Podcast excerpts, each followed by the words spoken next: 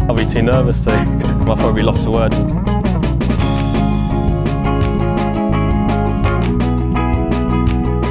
Hello and welcome to this week's Lost for Words podcast. I'm joined today as ever by Jason. Jason, hello. Hello Tom, how are you? I'm good, how are you? Marvellous. We said we weren't going to do that anymore, didn't we? But well, I said that, but I'll, uh, I was thought I'd be polite tonight. I'm in a good mood, so well, um, let's have a little sort of uh, catch up on last week. Um, first of all, we'll talk about the American tournament. I think we've got a bit more to say on the Scottish Open. Uh, Sergio Garcia won again. Um, I didn't see it coming personally. I picked um, you know two other major champions in Zach Johnson and Henrik Stenson, who I thought would outperform their odds. Uh, didn't quite happen. Zach played okay, but Stenson obviously missed a cut. Um, but Sergio, you know, I I have a lot of opinions about Sergio Garcia, which I don't have enough time to go into uh, on this podcast. But as a player, um, he's just phenomenal, isn't he? He's absolutely phenomenal. He just keeps doing it over and over again.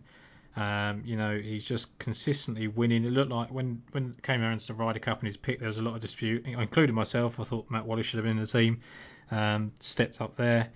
You know, he's won three times, twenty seventeen, twenty eighteen, twenty nineteen, and then he's just gone and done it again. Um, you know, he's just in, you know, an incredibly uh, talented individual, and the final shot that he played was just a dagger into Peter Mountnassy's poor heart. Yeah, don't know where he got this from, but um, as you say, you know, class is permanent. Form is temporary, class is permanent. He's won every year in the last ten years, um, so no matter how much you ever go at him, he puts the figures up, doesn't he? Um, yeah, yeah, I mean, you know, who who didn't know that he was putting with his eyes closed for the past three years or whatever it is? Um, okay, fair play. That's been most of his career, isn't it? Uh, yeah, well, you, you should have done that when he was constantly regripping, if you remember that, when he was taking five minutes over every shot. He looked incredibly so, yeah. fidgety over the last tee shot he's, yesterday, he's, didn't he? He's been, um, you know, he, he is quite an enigma, isn't he? Hmm. Um, but you can't deny that he's, you know, top grade, isn't he? Um, you know, he's absolutely top class. He's done it again. Um, from our point of view, we pointed out the Wyndham connection, which was we thought was reasonably obvious. Yeah, and you had uh, the postman and Sergio right up there. So, you know, once again, that's that's absolutely clear as clear. Yeah, as we were on the right line. It's just, just the wrong person, wasn't it? Wrong that's, play. Yeah. He's come from nowhere, but he's done it before, and um, you know, he'll, he'll probably do it again. Um, it's a shame he's not over at um, Wentworth this week, but you know, hey ho. Um, yeah, good luck to him. It's um, it was a great effort. Um, Magnati was unlucky, wasn't he, really? Yeah. Nothing else more he could have done, come from behind. Nobody saw him coming. A um, uh, little bit of a Twitter curse, obviously, on uh, Cameron um, Davis with his, um, you know, everybody in the world was on there. Um, I know some people got, you know, uh, paid out, but they're never going to win when the whole of Twitter is on. Um, yeah, and my two, you know, we'll cover Doc Redman in a minute. Never really got going. Um And, you know, Scotty Scheffler may have needed that run after after having to withdraw the week before. Uh, looked out of it, to be honest, after the first round, did a little bit and finished midfield. It was nothing special, but I'm sure he'll come on as well. So, yeah, well played. Sergio, in the end, was, you know, too good for him, too classy. Do you think that, uh, and, you know, I didn't even really think, even consider the fact that he's had a win for every year, you know, the last ten years, calendar years. Um Which, you know, seems ridiculous when you talk about, you know, because before the Masters, it was kind of like, oh, he's, he's dipping out of form as a player. You know, okay, he won three times that year. So, you know, and then um, people just believe that he can't get it done on, on big levels. And do you think it's because the wins, when you look down at the, the, the ten wins that they're, you know, the, the wins that he's had over the last ten years, you know, you've got Valderrama, or, you know, Spain three times. You've got Thailand, Ho Tram, you know, and then the K L M Open. Is it just because of the level of wins that he gets when people think that he should be doing that more regularly on the P G A Tour? He just doesn't get the respect that maybe he deserves. Um, yeah, very possibly. I mean, you look at okay, you look at somebody like Tommy Fleetwood, who again we'll bring up later. You know, he's expected to win um, at a certain level. You know. Um, Yesterday, Portugal, you know that. No, but I mean, he's expected to win, isn't he? Yeah. Um, it's very hard to win a golf tournament. It's one hundred fifty players, all of whom can shoot sixty-four on any given day. Um, So you, you you have to respect. Look what's look what he's done. You know, Sergio in, in you know in top grade tournaments. You know, look at look at it there. I mean, you're, you're, I'm sure you're looking at the you know the O W G R sheet, and uh, it's just first and seconds all the way down in his top twenty top twenty performances. So I mean, he, he doesn't do it. I think the thing with Sergio, he's not he's you know these days he's not consistent, is he? So we don't really know whether he's going to turn up with the top ten or whether he's going to finish forty-third or miss the cut.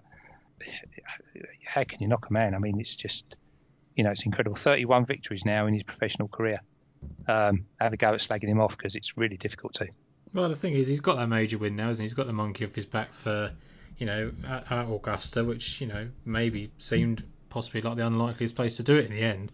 Um, that feels like an eternity ago, I've got to be honest. Like, I remember being on Justin Rose at you, which was devastating, but it feels like such a long time ago since he won that, and, and it's only really been three years, and then he's won, you know, every year since then. So, um, yeah, I think that he's obviously now moved over to the States, hasn't he, with his wife, and he's got two children now, so life changes a bit, and maybe that's where the inconsistencies come in. He doesn't he's not maybe fully dedicated to golf in the way he was before, but I also think that that maybe when he gets in contention, he maybe is just better, because I think that not he doesn't care less, but I think he's a bit more relaxed about his life, and maybe in the long run, in terms of wins, it may actually do him a favour. You know, he may pick up another five, six, seven wins. I don't know if it'd be quite that many, but it, you know, it wouldn't be out of the world of possibility for him. Yeah, I think you're right. I think that's absolutely right. He, he just plays golf now. He's not under any pressure to do anything. Um, people have, you know, people as old as me and maybe you. Um, have sort of long memories, and we remember the Padraig Harrington, um, Sergio fight, uh, two thousand seven Open. Um, and people remember things like that bizarrely ten, thirteen years later and, and call him all the names under the sun. It's just human beings, unfortunately. But like I say, you know, take the, even take the major away, he's won thirty times. Yeah. Well, you know, what, what do you want? Um, I, I just, he's come from nowhere at the, you know, absolutely nowhere at the moment. Um, You know, we talk about the Wyndham. I know he's won it before, but that's his only cut made in the last five tournaments besides the win, and he finished sixty-six. So, where where he's come from and how he's how he's done, how he's putted, it's it's just the way it is, isn't it? It's um, he's classy, and he's he's you know he's done the job.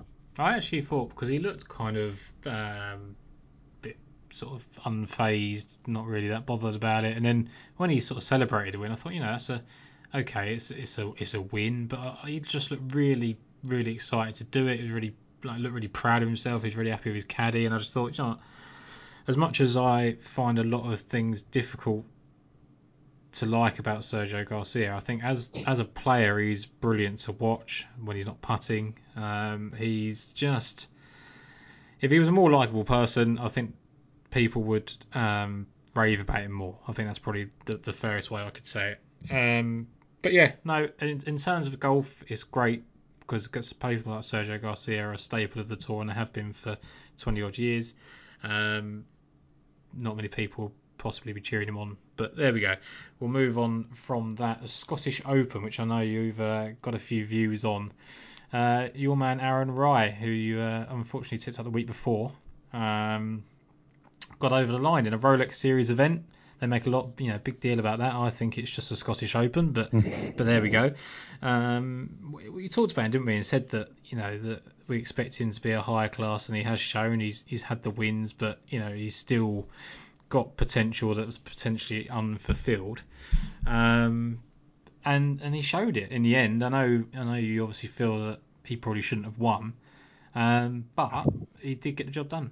No, I, I look, I've said it. I think we we were on at U K as well, U K Championship as well. Um, I've followed Rai for years, um, and he's always looked top class. And you know, I think you sli- I'm not saying you slightly questioned it when I said it before the Irish um, about how good he is, and and I think he is. I think he's, you know, he hits the ball as straight as any player that I've ever seen. I mean, you watch Pro Tracer, it doesn't leave the middle of your T V screen. Um, he's a fantastic putter. Um, yeah, I mean the Irish Open. Look, he's, he's been he's been coming and going, coming and going. So the U K Championship was fifteenth, but there was a point where he looked like he was definitely going to get placed. Um, and he's just been slowly, slowly, gradually improving. If you watch his demeanour, the way the way he approaches the game, um, he's very. I mean, obviously, he's, you know, they've had a go at him for being too slow couple of times in the past. Um, he does it his way. He's not bothered really about what anybody else does or anybody that's playing with does. Um, and he's improving all the time. Obviously learnt from the Irish Open. Um, potentially should have won that, really. I wasn't that bothered because I was on the winner as well. But um, potentially should have won that. Probably was a bit naive um, and a bit too careful a couple of times. And yesterday, you know, just a, a fantastic... We knew somebody would hit sixty-four, sixty-three, sixty-four, sixty-five yesterday. Um, none of the front lot bothered to do anything like that. Rai did it. Um, and then there was Tommy and, and uh, Robert Rock. Um, Rock played unbelievable. I, di- I didn't fancy Rock at all yesterday. I thought he'd fail under the pressure. Looked like he was going away. Hit a couple of late birdies. Came to eighteen. Had a very simple two-putt from off the green. It wasn't difficult. Uh, decided to chip it and left himself twelve feet and missed it back. Tommy, who missed a three-footer at seventeen, um, I think it was seventeen, um, you know, okay, does his job at eighteen. They go to the playoff. Um, Fleetwood's obviously favourite. Hits it straight into the middle of the fairway. Rai goes into the pot bunker left. And Fleetwood doesn't hit the green, and it's it's cardinal. I mean, you know, you have to hit the green if you've got first go anyway. But when your opponent is in a pot bunker, you, you have to put him under pressure. Um, he left it uh, a few yards short, and Rai hit a stunning shot from the bunker. He didn't make the green, but it was it was fantastic. And knowing Rai's short game, you know he was going to get up and down it. Fleetwood left himself three and a half, four foot putt to tie, and he was nowhere near. And it, unfortunately, if you watch his hands, it was a twitch.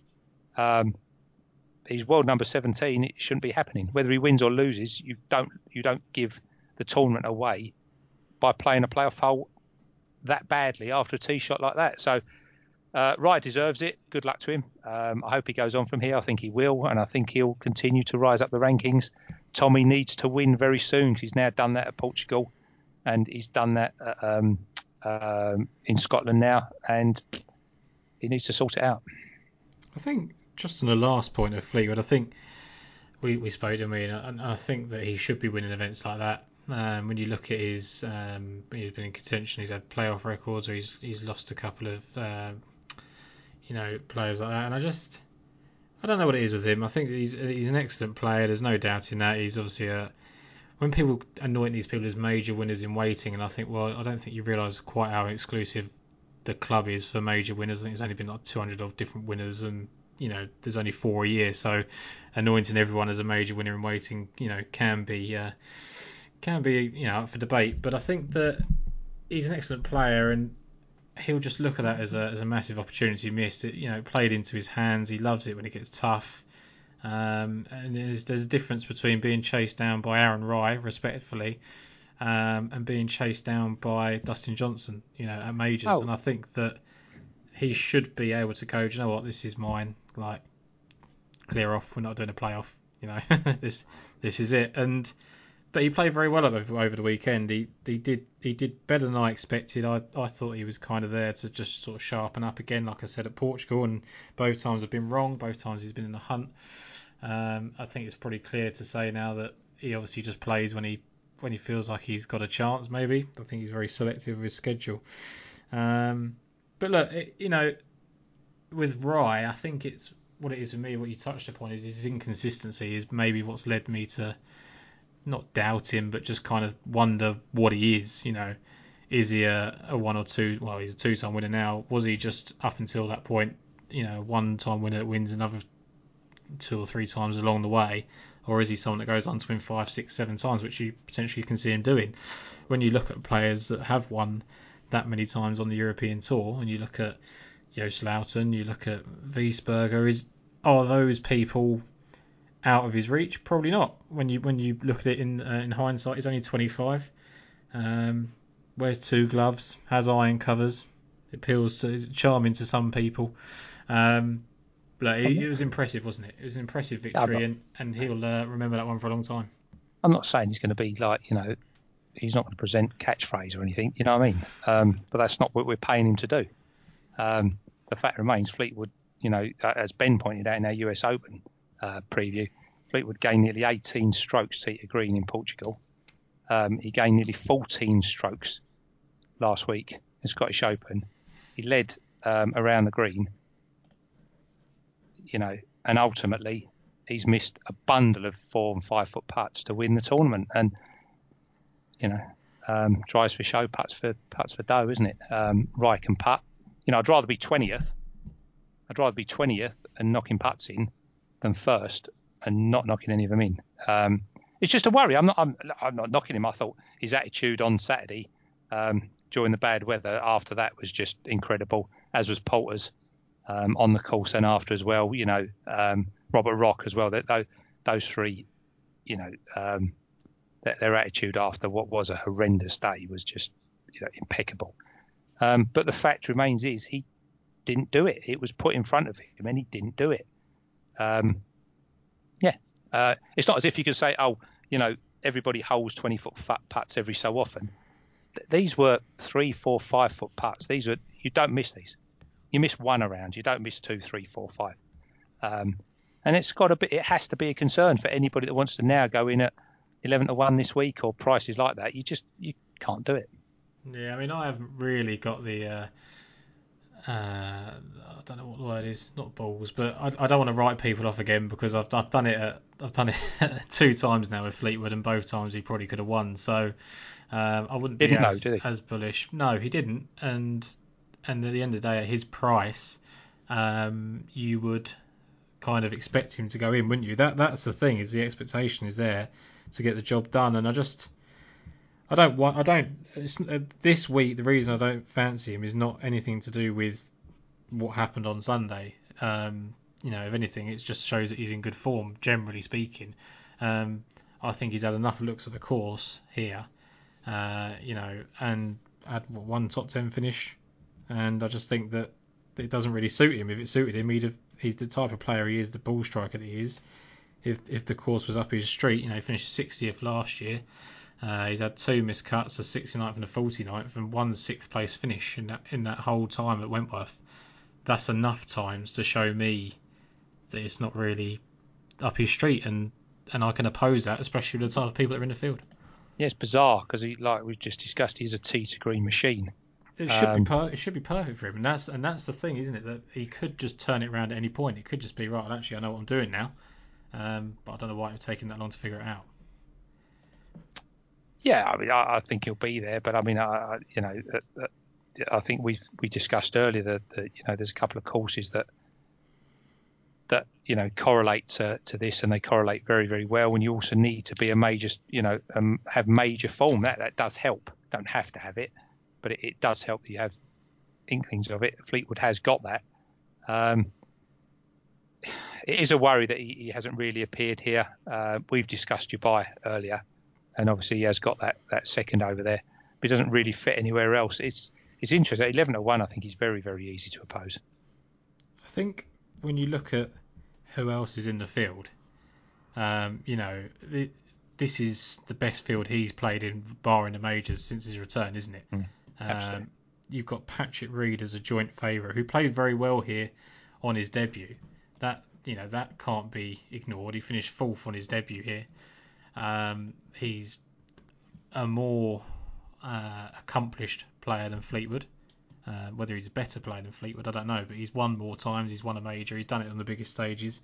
Uh, Fleetwood hasn't yet, although he has obviously gone very close. Um, I wouldn't have them as as the same price. That's what I would say. Yeah, I, I agree with you. I think um, my mate Billy Holshaw was over here last year. Finished. Uh, Finished in the top echelons. Um, He's tied with Reed, wasn't he? Fourth place. He did, and he he turned around after and said, um, you know, if any of his um, P G A buddies wanted to come over and play on the European Tour, this was the tournament that he'd he'd direct them to. He loved it so much. So um, yeah, I think it's great that Patrick Reed has come over. Um, he's absolutely the class of the field by, you know, for me, an absolute country mile. Um, Yeah. I agree with you. I think I, I can't see him. I mean, you know, he's ten to one top first eight. I can't see him out of the first eight, but I wouldn't be backing him at that price. But I'd be very interested in seeing a head-to-head Reed against Fleetwood, because I think Reed deserves to be uh, probably a lot shorter than the levels they're going to make him. The last time we, we opposed Fleetwood head-to-head, it was in Portugal, wasn't it? And he he just about got done against Georgia. Um, yeah, and. Uh, Look, I mean, Reed's finished seventh and thirteenth his last two starts. Um, ninth and thirteenth in Wyndham and P G A before that. I just think that he's in plenty good enough form to win a golf tournament. Um, with the greatest respect to European Tour, this is a weaker event for him, whereas it's a stronger event outside of the majors for Fleetwood um, than than what he generally plays. Um, he wasn't so, until late though, was he? Sorry, Tom. He wasn't no. until late, was he? Which I don't know when he's coming over or anything. So. I don't think it bothers him really. No. He saw the course last year. I just think he's one of those guys that I don't think he's um, what's the word I'm looking for?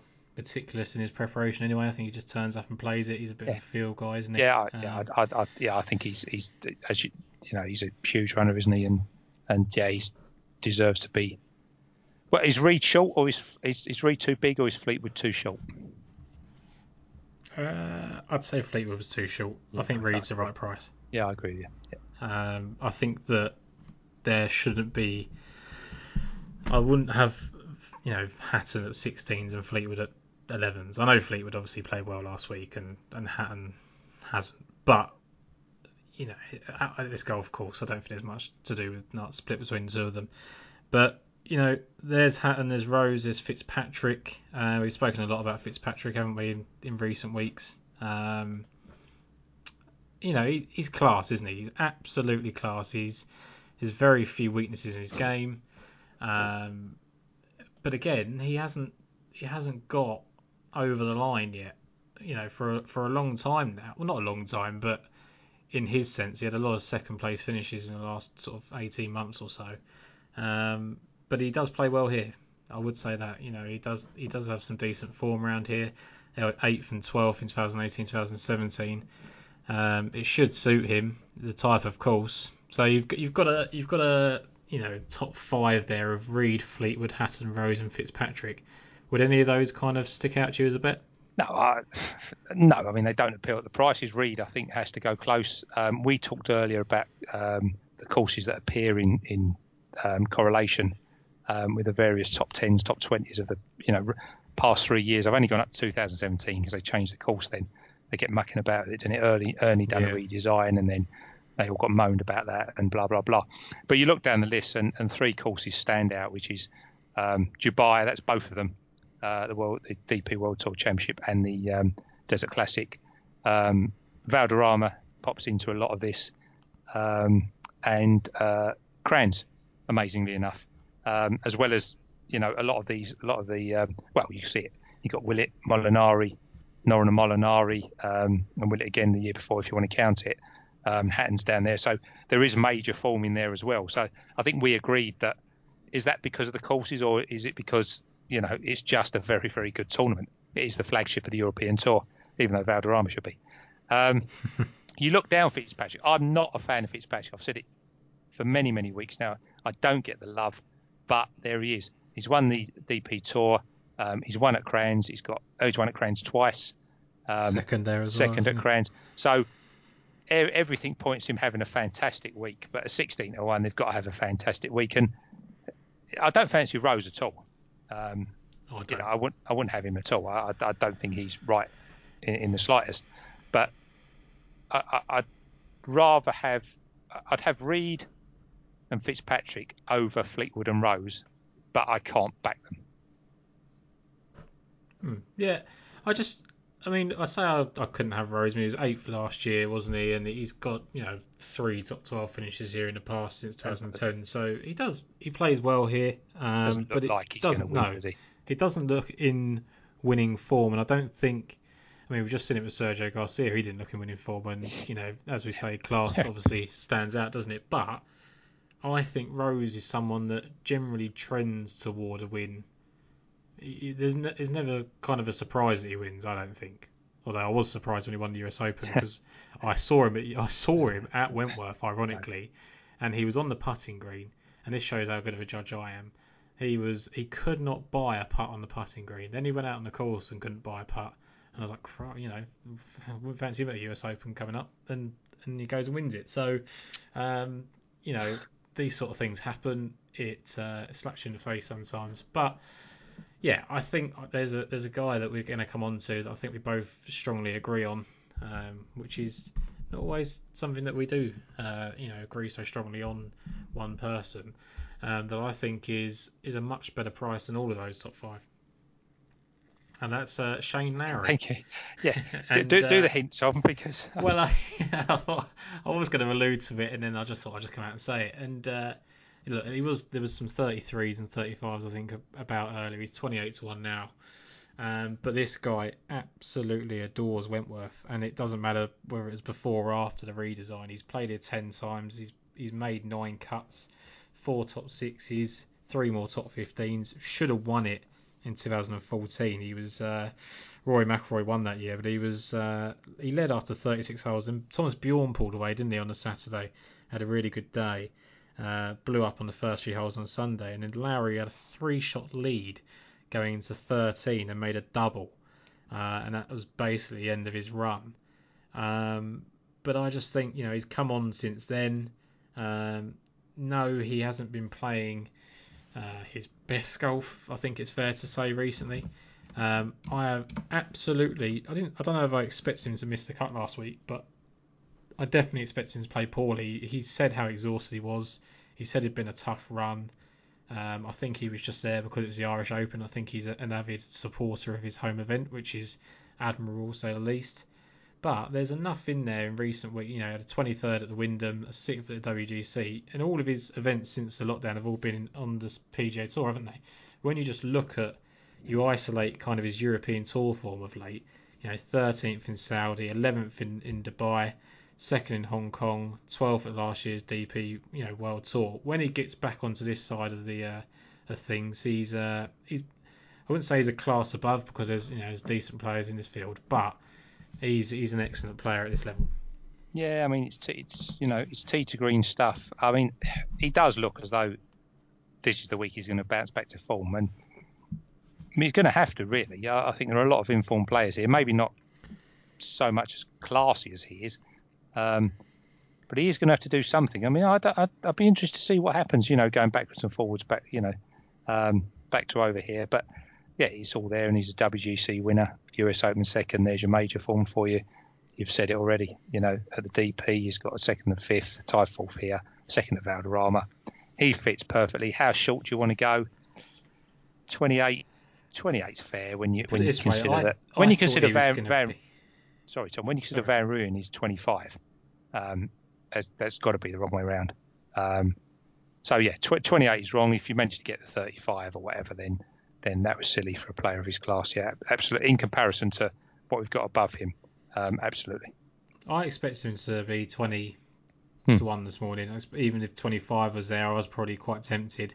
When I saw thirty-threes quite widely available for a little while this morning, uh, and mid-afternoon, I thought, you know, you know, crikey, that's a that's a big problem. And I don't, I'm not a massive um, Shane Lowry fan. I, you know, I like him. I respect his skill set, um, but I certainly don't get as excited about his game. You know, he quite often touted in big events on the P G A Tour, W G Cs, because of what he's won.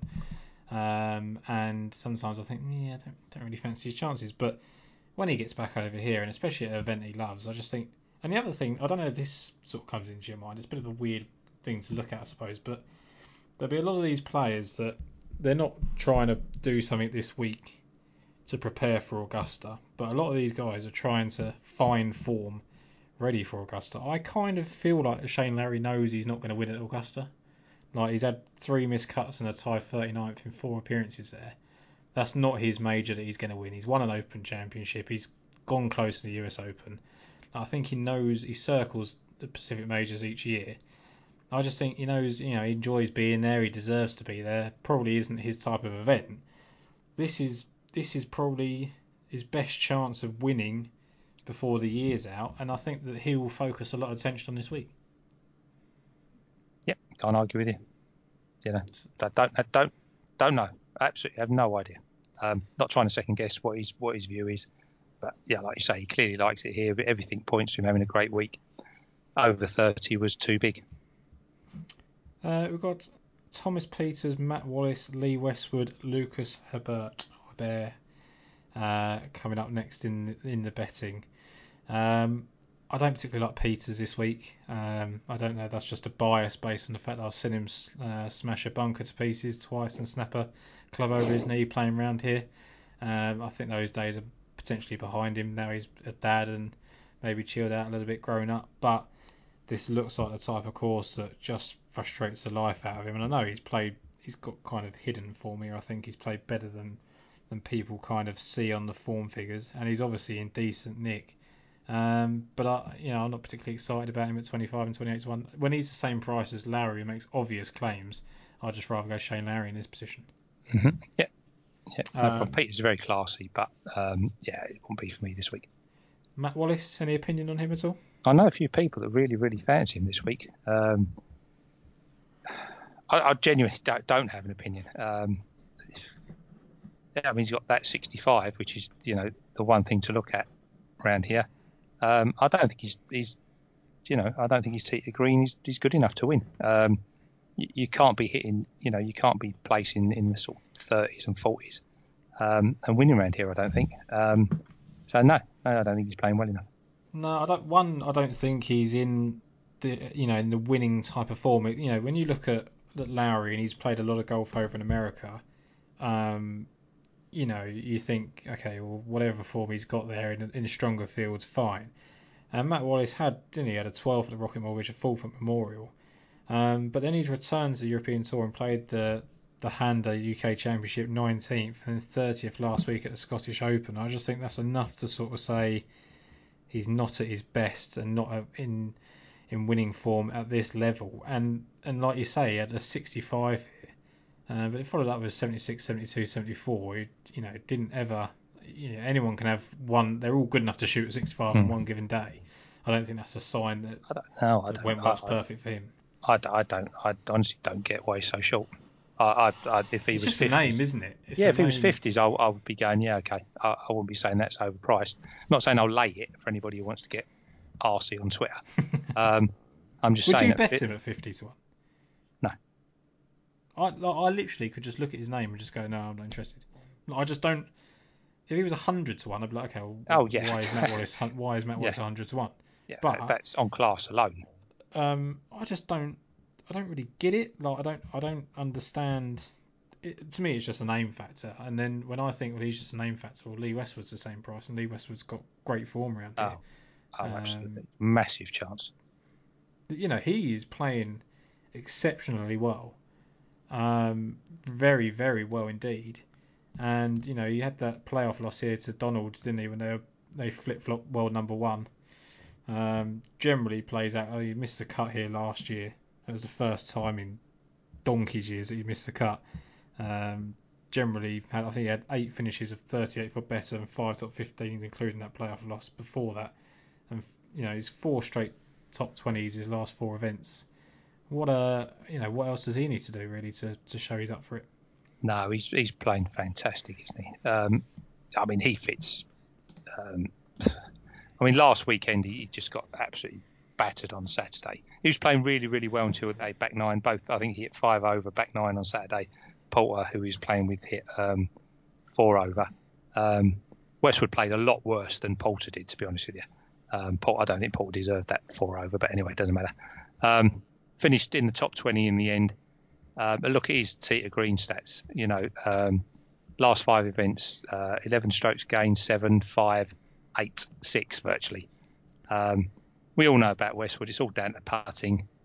Um, you know, it's proximity. If he if he shoves it close enough to the hole, he will hold them, I think. Um, that that's what he's all about. I mean, I remember seeing him in the in the match play round here. You know, a tournament I used to attend quite a lot. When sort of Cabrera and Ells were there, and, and it was just legendary. He's got the patience for a course like this. Um, I think I, I'm not going to back him, but I can see why you would. I, I, again, you know, let's compare the, the prices. You know, Matt Wallace and Lee Westwood. I think you're you're quite right. I think Westwood is by far the better better, better out of those two. Yeah, I just, again, a bit like you, I'm not going to bet him because I th- I'm quite happy with Shane Lowry at that that, that price and, and one other that we're going to come on to in a second. Um, but I just... He's striking the ball beautiful, Westwood. Yeah, and, really and this is the thing. He's he uh, he's not he's not the player he was quite, but he's not, you know, his game has always been about ball striking, and he's he's almost at his best with that again. And I just think, I mean, I'm sneakily looking at him for Augusta again. I th- I think it's, yeah, maybe too late, but, but stranger things have happened. Um, and I'll probably get caught in this little trap because Lee Westwood's one of my favourite golfers and he supports Nottingham Forest, and he's, you know, I, I wish people would stop focusing on the fact that he's never won so, a major. So it's his putting and he supports Nottingham Forest. That yeah, that's, that's his other handicap. Okay. Yeah, poor sod. Um, you know, we can't choose where we're where we're raised and, and what team we support. But you, you yes, his... you can. Actually, to be fair, you can. You can't. You can't. Well, no, you can't. Raised, can you? No, but you can from which which team you support.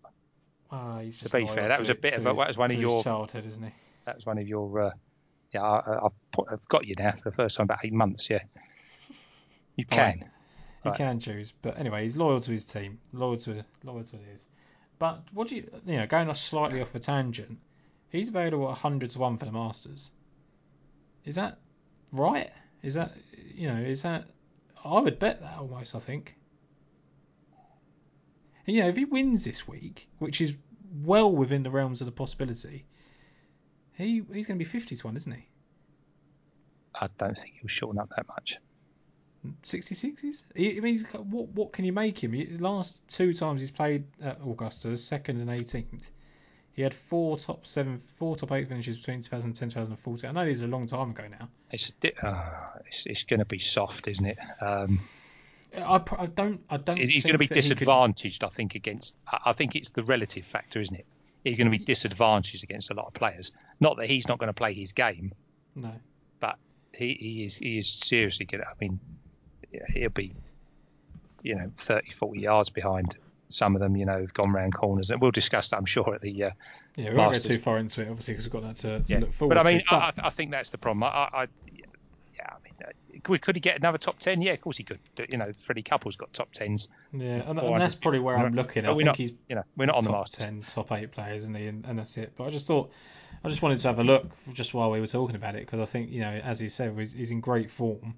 He's going to head to, you know, a major championship he absolutely loves, and if he can get a win here, then God knows what he can do there. But anyway, let's, your multitasking skills are noted. Lucas Herbert. Mm. Um, we talk about correlating courses or form. Uh, he's got a first and a seventh in Dubai. That first in Dubai obviously coming earlier this year. Eighth in Crans-sur-Sierre, back-to-back top sevens, and he was thirty-first in U S Open before that. Um, I kind of wrote him off a bit last week on the show. I kind of said that I thought oh, his name came up in the betting, and I was a bit like, yeah, whatever.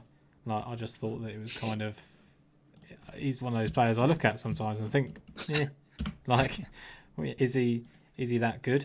Uh, but just looking at the you know what's in front of us, we've talked about the links at Crans. We talked about the Dubai Desert Classic being an indicator. He's finished seventh and fourth his last two years. He's had a look at Wentworth last year. Improved. He shot a seventy-five in the open round and he shot a seventy-one to miss a cut by one. I think he's got a good chance. I think he's got an absolutely massive chance. Um, Uh, it's just disappointing he's in such good form, and, and therefore you have to take that sort of price if you fancy him. There was forties available this morning, um, certainly with Hills, which is top six. I think I don't think it was it was big with anybody going going more places. Um, absolutely tremendous chance. Um, you, you've covered his his form. Um, he also ranks very highly in strokes gained putting, which is going to really help here. Uh, you know, putted terrifically well over the weekend, or sort of not Saturday, on Sunday, um, and actually really. Should have probably bested Aaron Rai sixty-four, to be perfectly honest. Um, got blown all over the shop on Saturday, um, and I put up in my um, not winning column on Saturday night um, that, uh, you know, if the weather was the same, I couldn't see him winning because I didn't think he'd handle it. And, of course, it changed and he came out and he was he was tremendous. You know, we've had a little bit of sort of more rain this week. I don't know if Wentworth's expecting expecting any more, um, but it's certainly not going to be fast greens. Um, so he's again going to love firing at him. Um, like you say, um, everything points to him having a tremendous tournament. It is very, very much in the. It's not. It's not the same, but it's very much in the Aaron Rai type thing, whereby you're watching him every week. He imp- he's improving that shot every week. He's improving his knowledge, improving his game. He's already a winner, so he's not under pressure particularly to win. Um, And as you say, you know, he's he, you know he's outclassed at the U S Open. He still finished, you know, just outside the top thirty. Um, tremendous effort last week, sixty-six, sixty-five, sixty-five. Um, yeah, I, I think, you know, if, if he can keep on the on the straight and narrow and plot his way round rather than try and smash it, because those last two par fives, sometimes people are tempted to to really go for them, and they're not all Angel Cabrera, and uh, so they can't all find the fairways with a smash. So if they're if he's a bit clever, I think you, you do need a little bit of brain round here, um, and hopefully he's learnt a lot over the last couple of weeks.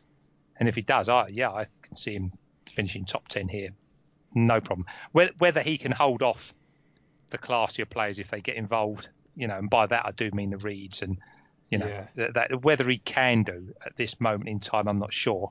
But he was great when he won in um, when he won in Dubai. Um, this is a lot of pressure, but you're not going to have the you know the local crowds.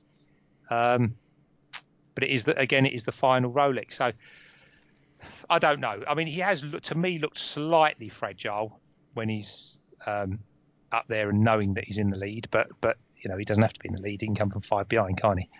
Uh, overall, his form reads brilliantly here, and and yeah, I'm I'm with you. I think forty to one was a very very fair price. Well, the thing is, so he shot seventy-nine on Saturday when the when the weather was horrific. He obviously didn't cope with it. He spoke about the fact he didn't cope with it. He said that he actually was quite happy. The, the interview, he was actually quite happy with how he played, and he just he just couldn't get it done. You know, he just didn't cope with that weather, which isn't that surprising. Um, bounced back brilliantly to give himself an actual chance to win it. You go back to that Dubai win earlier in January. Uh, we talk about what he's like in contention. He obviously beat another player we're going to talk about in a minute, Christian Bezwiedenhout, mm-hmm. in the playoff. Um, but just looking down uh, the top eleven players, you had Bryson DeChambeau was eighth, shot seventy-six on the final day, so obviously had a chance. He only finished four behind. Tommy Fleetwood was eleventh, shot seventy-five final day. He was only five behind. And, uh, you know, uh, Shane Lowry as well. So there's three players that are top notch, two of them that are in the field this week that he's already beaten. You know, what? Mm.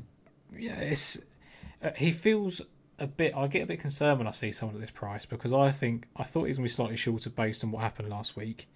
Um, but he's not a massive price relative to the field. Like this, maybe is still the right price rather than big. Um, yeah, I think that's right. Yeah. And that's why I get a little bit anxious about whether he he can get it done. But you'd you happen to go against everything you think can get it done this week to ignore him, and and that's where I think you just look at those people he beat in Dubai, and it's a course that is, you know, may not be, you know, identical or anything like Wentworth, but the winners win at both. Um, I just think you know that it's a massive pointer, isn't it? Yeah, yeah. I, yeah I, I, as I say, I, I think he, he's one of those where you could understand the price because of his recent form. It's not standout, is it?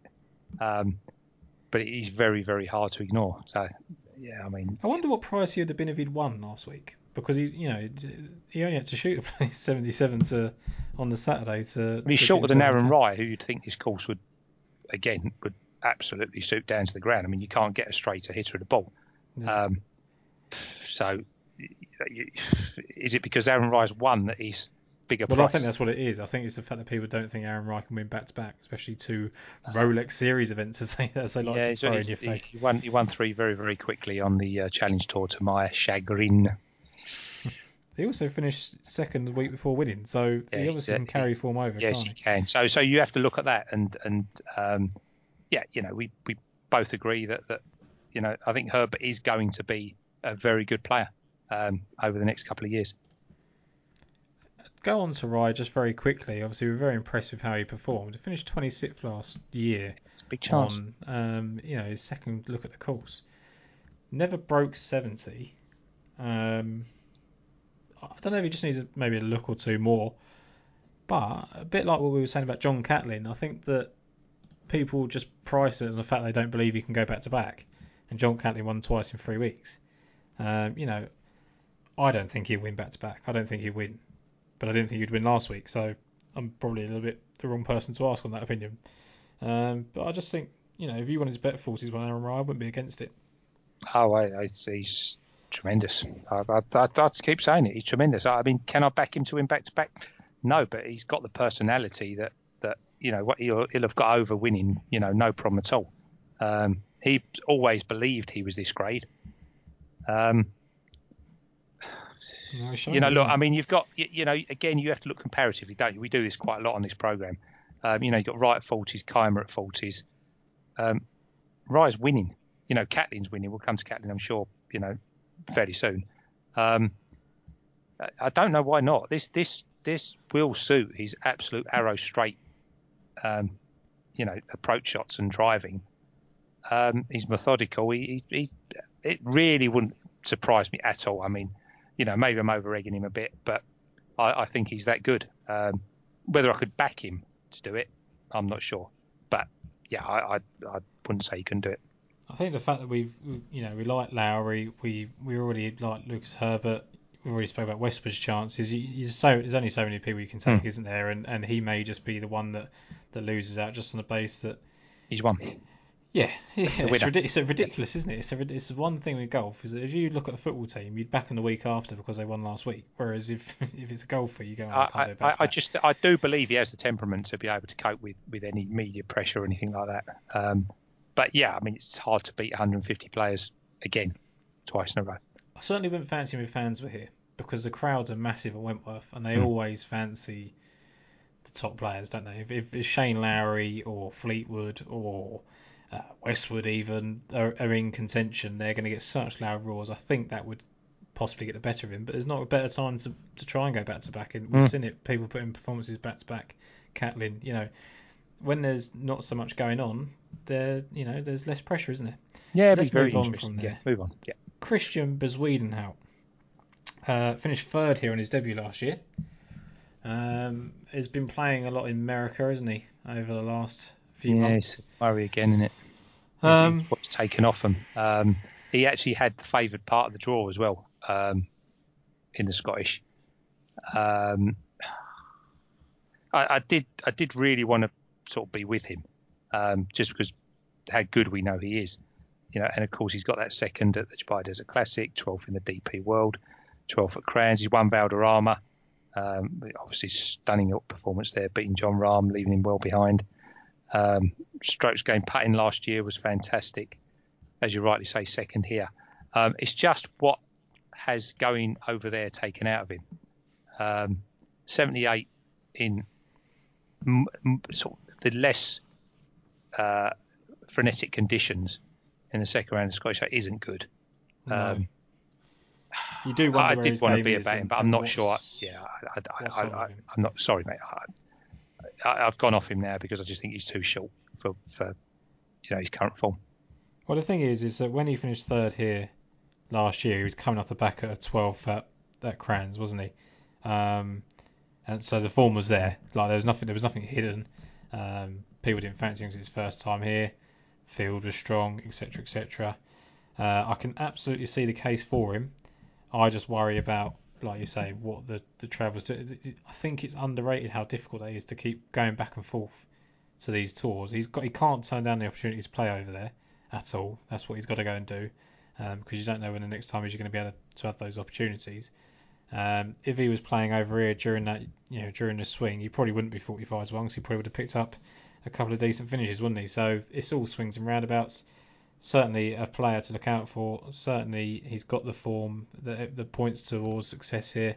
But like you, I'm I'm kind of against him. Too short, isn't it? Really? Yeah. Just just because again, there's just so many players at this at this uh, area. Robert McIntyre um, yeah, is going to go well again at some point, isn't he? He's going to yeah. uh, going to win Open one day. He's going to come good. Um, Razzie, you missed Rasmus out. Yeah, I'd, I was going to mention him, but I don't I don't like him for around here. Interesting.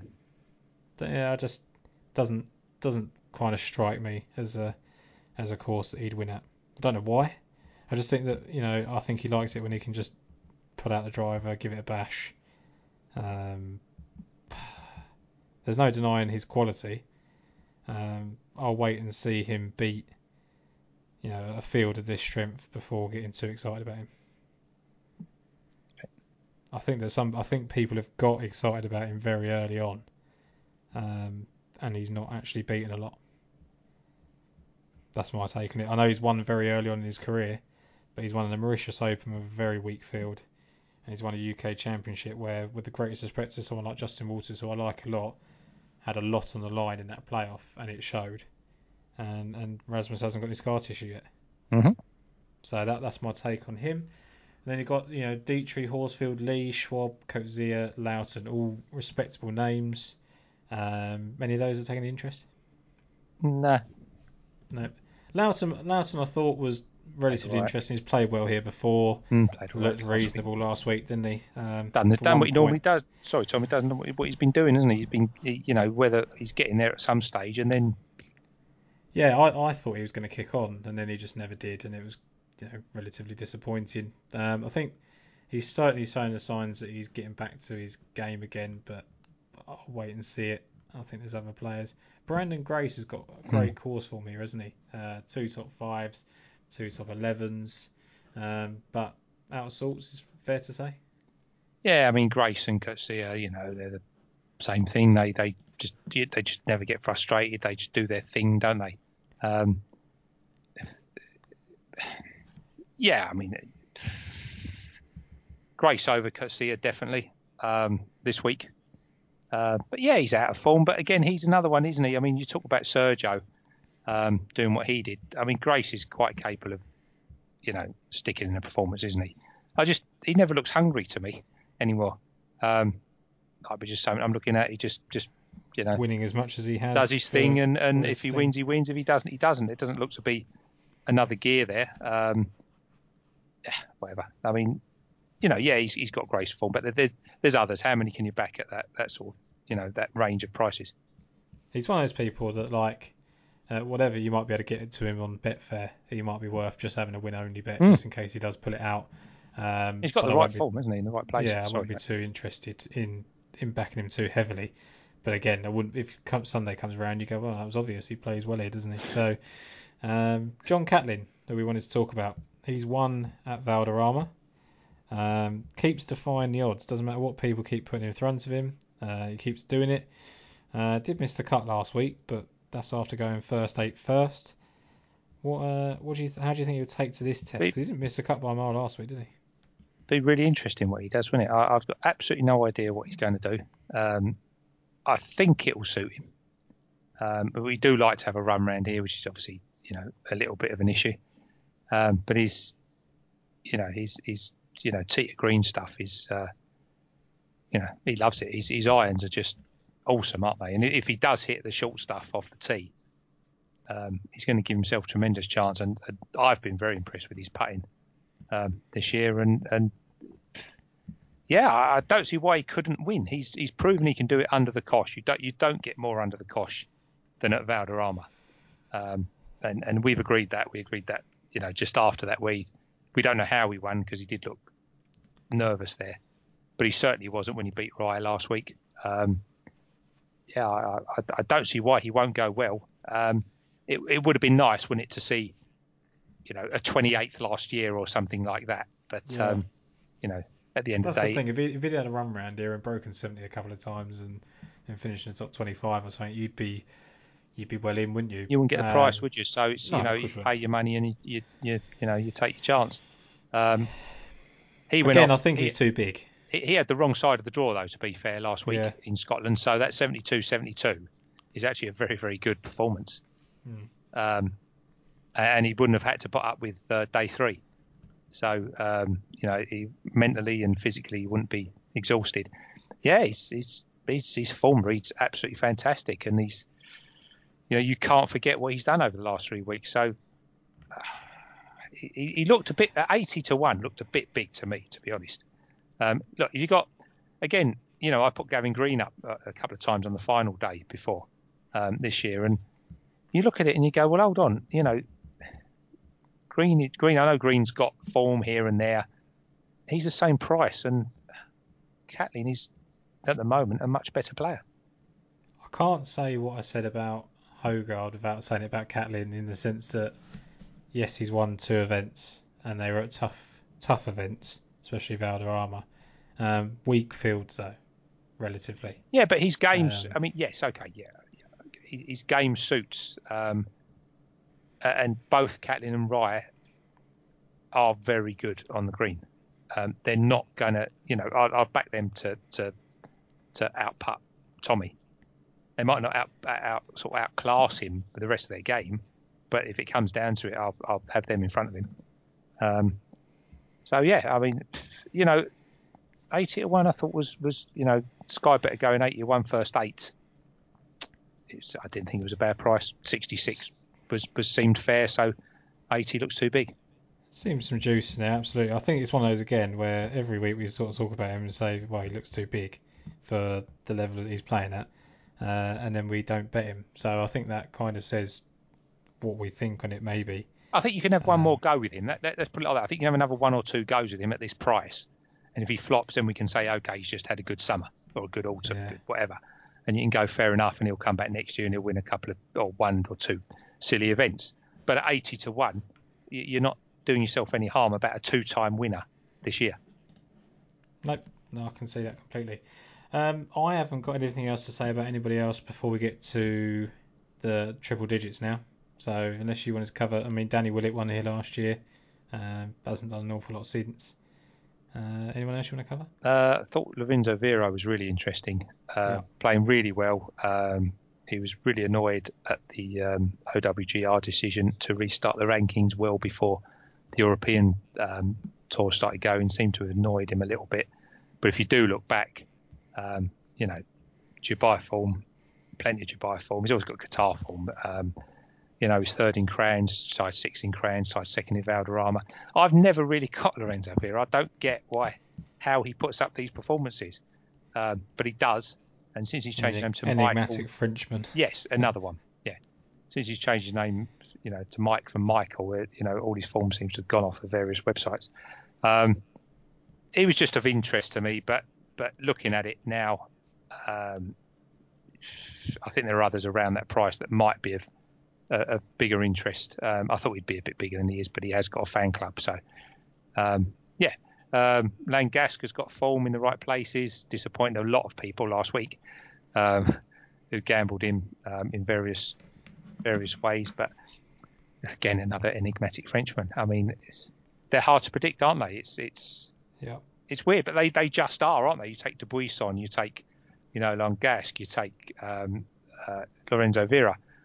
We don't know what who's going to turn up, do we, from from week to week? And it's it's frustrating, but one day they'll win, and it's just a matter of whether you think the eighties or hundreds is, you know, is too big for you to play. So um, wouldn't surprise me to see, but equally wouldn't surprise me to see them all bomb out. I just thought Langasque was just interesting because they expected a lot more of him last week. Um, oh, I certainly did. Well, you know, plenty of people did. Um, yeah. It's it's uh, like I say, it's, it, it's a good tournament, and there's a lot of people there, and, and you, you could bet probably eight or nine if you wanted to. seventeenth last year, but then you used that sort of form line at Scotland, didn't you, last week? Um, yeah. But he went off early again, didn't he? On on you know on day one. So what can you do? You know, he wasn't the only one to to fail. Um, one hundred to one could be too big. Do you know why Lorenzo Vera changed his name? Is there a, a, a film star? No, he used, basically the French media kept calling him Michel or Mikel or something like that. And he was like, my name is Michael. And because they kept butchering it, he just changed it to Mike. So they couldn't get it wrong. Yeah, you see, there's the problem. That's the type of person he is. There are, he's there is he's your that defiant. Enigmatic Frenchman, yeah. You know, just doing things because... Because people annoy you. I mean, they should get his name right, to be fair. Bit of respect, but...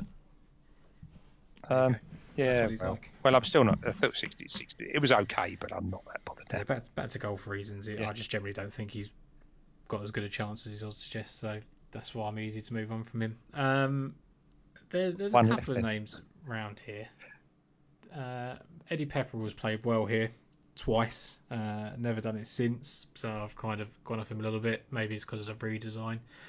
Alexander Bjork is someone I always have a mm-hmm. half an eye on. Um, He he's a player, isn't he, that I've put up a couple of times and he hasn't quite done it, but he, he certainly looks a class class player, and he's had two top twenty-fives now going into the event, and I just I just wonder if it's now his time. It's, it's a, a course that should suit, um, but I don't know. I don't really know what to do with him, really. I don't know if he's quite big enough, but he's had a fourteenth here in twenty seventeen. He's played well in Dubai um, twice. I just, yeah, I don't know. I don't know if it was enough for me to pull the trigger, but I think he's one worth looking at. Anything yeah, maybe. You and Alexander Bjork. Yeah, yeah, I know, no, I know, I know. But I just, I'm, I'm thinking about what you want me to say. Yeah, he's, he's, you know, he's one of them, isn't he? You do point him out quite a lot. He's one of them. You know, every so often he'll turn up in the places. He'll have a challenge. I don't. Somebody's obviously put him up because um, he's gone blue. Um, yeah, why not? You can pick him. You can pick who you like. Pick Zanotti if you want. You know, there's he's got a little fan club, Old Thunder, as I called him, on the Betfair Forum in nineteen eighty-seven. Um, Showing your age now. Yeah, yeah, yeah. But it was good fun back then. Um, you know, he's got he's got a couple of decent efforts around here. Nobody knows what he's going to do either, to be honest with you, from one day to the next.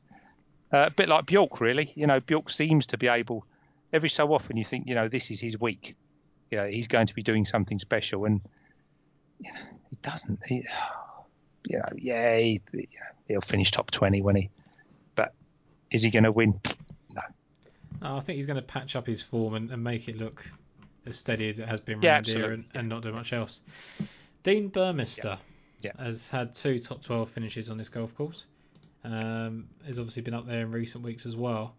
Um, what are your thoughts on him? Uh, I think he's got to mean. I think he's well overpriced. Um, he's problem with Burmester is he's mad, isn't he?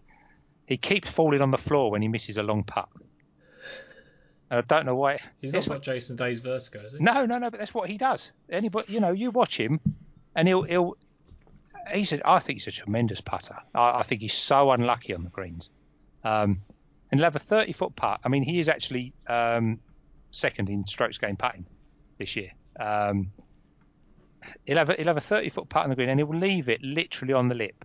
And for whatever reason, he just falls on the floor.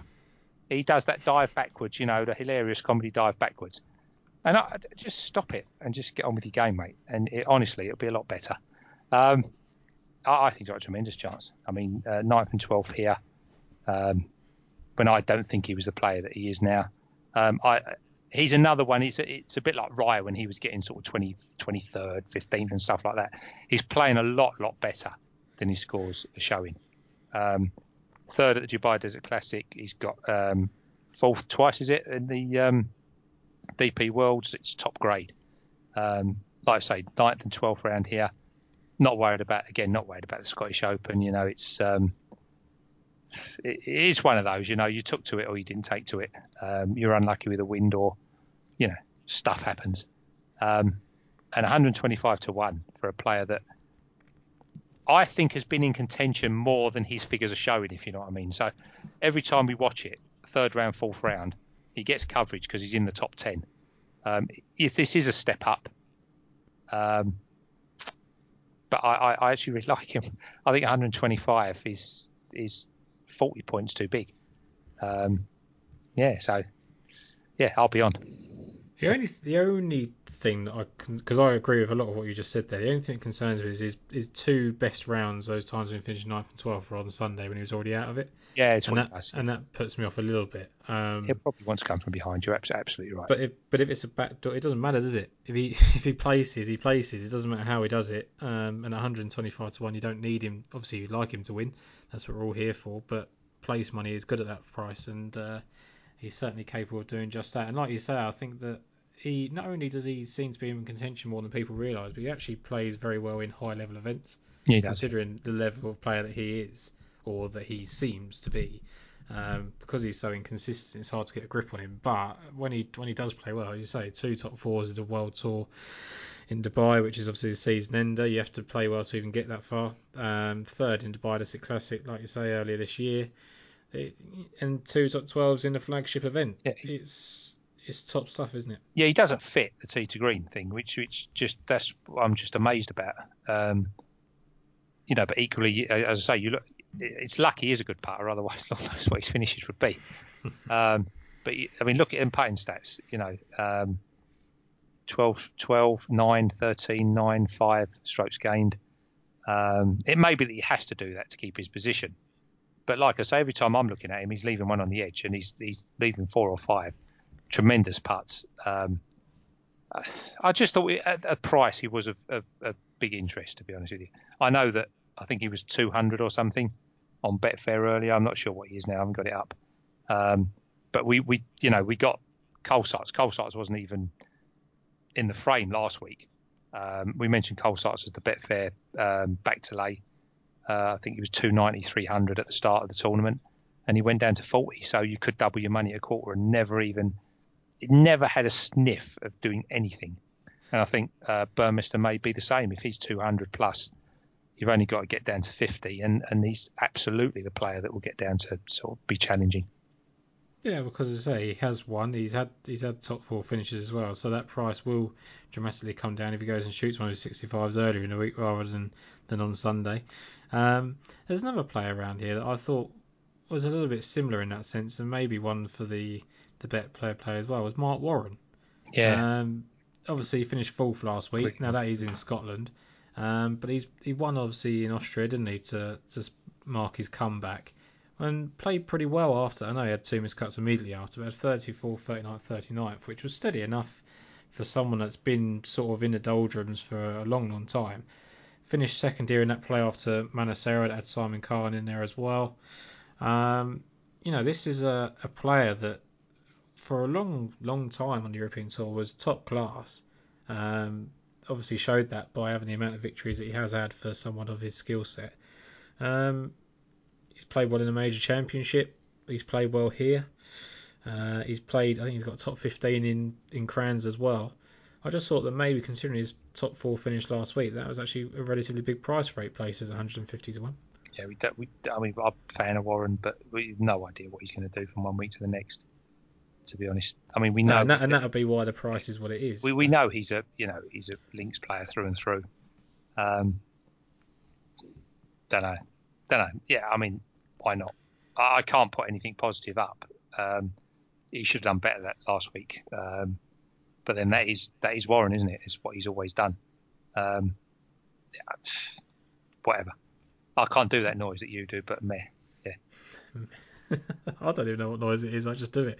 Um, I look, I don't think you need to come down this far. For I just think that one of the top twenty in the betting is going to win it, which is an obvious thing to say. Uh, I just don't think this is a place you get surprises. When you look at the, the winners list, is it's littered with just sheer class, isn't it? Uh, as it should be. It's what you hope. That's what they hope they're going to get at this event. That's what they do get at this event. Um, and normally it's someone that's played the course a few times as well. So I don't think there's going to be too many surprises this week. No, Sharma's interesting. Um, played really, really well last week, uh, and I know he's got some fans, you know, out there in uh, golf punting land. seventeenth last year. Um, obviously was sitting much, much better after the third round. Um, I think it'd be interesting because I've got a feeling. Hmm, I wonder if Ben's going to put him up. He's a big fan of him. Um, probably not because he hasn't gone blue enough. Um, but he was lying, actually, he was lying joint third last year after sixty-six third round. So, um, you know, he's a young player that's that's going a bit, going far. Um, Other than that, Jordan's playing really well tee to green, but shocking putting at the moment. But one day that will that will happen. Um, yeah, that's about it really, I think. Yeah, I mean, I don't think there's going to be, you're not going to get much speculation from me. I'll summarise my picks very quickly. Shane Lowry absolutely adores uh, Wentworth. twenty-eight to one was fine for me, even when it was thirty-three to one and bigger earlier. Uh, Lucas Herbert, thirty-five to one, thirty-three to one, eight places. I just think that you'd have to be mad to ignore the signs. It may be one of those ones where he he's too short considering the strength of field, but I'll take it on the chin just because of his obvious claims. Um, and I think they're they're my only real two bets this week. I don't think I want to go crazy. Um, I think obviously pointed out a few others that I think will go well, but I'm quite happy just to have a two-man team this week there. Yeah, I'm. I'm. To be honest with you, I'm still up in the air. I mean, I agree with you about Lowry, but I'm unsure about the price, even though I respect it. Um, Lucas Herbert, I think, yeah, in some way I have to be with him. Um, no idea what I'm doing about Lorenzo Vera. Uh, Burmester, I think, yeah, I think I'll have to back him. And and I may well take a chance on John Catlin, very, very small, um, and see what happens. But I think it might be an event that we can get involved with in running because I just... It'd be, be interesting to see who's up in front halfway.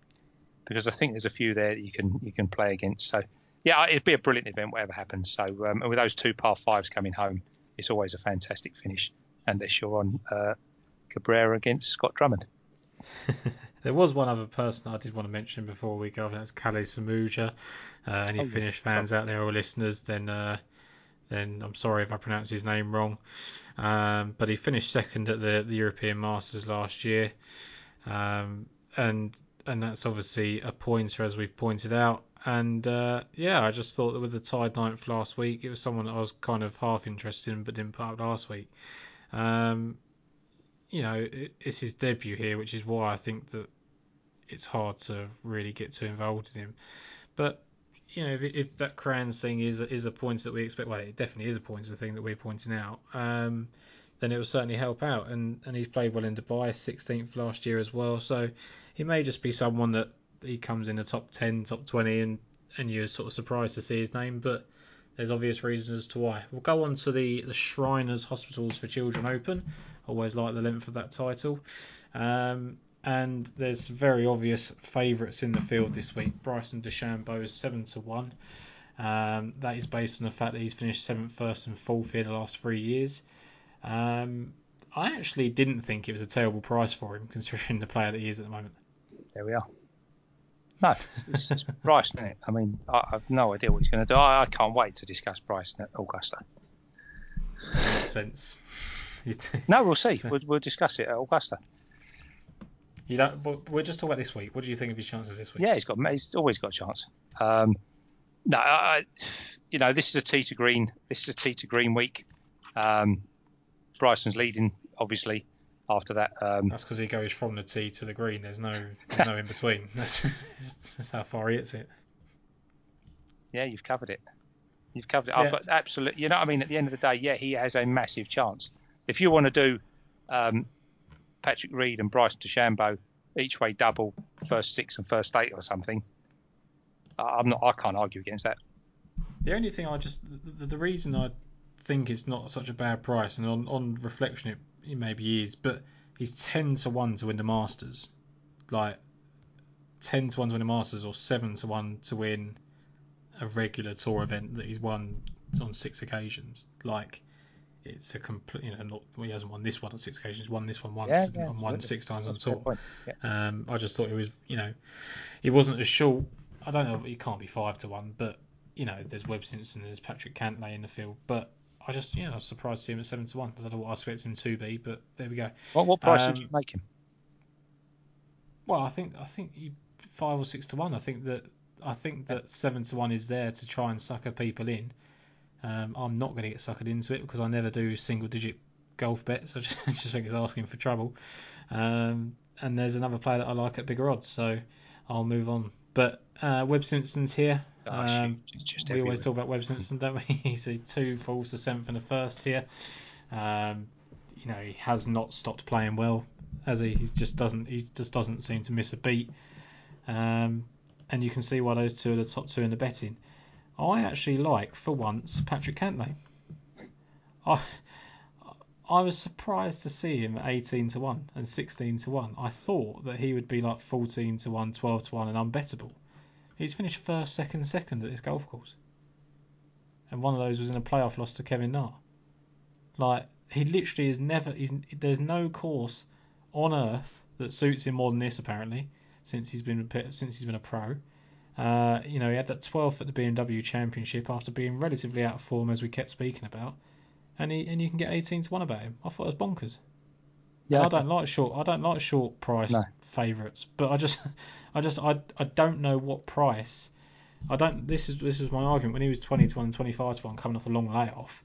I couldn't work it out, and then he's and he's only dropped to eighteen to one, an event that really, truly. Is is clearly his stop that he circles on the calendar each year is somewhere he's going to win.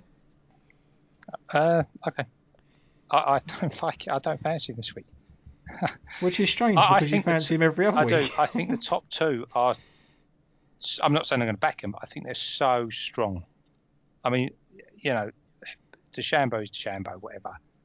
Webb Simpson, everything, everything fits for this week. Um, again, he, he started becoming just. I just cannot believe if you told me a year ago Webb Simpson will be going off at nine to one. You know, in a in a tournament containing, you know, Bryson. Well, you want to say Bryson DeChambeau would be that price, but I, I just wouldn't believe it. Um, but he, he just fits. I mean, it, everything about him. You know, he's top twenty tee to green all the time. He's top twenty strokes game putting every single year.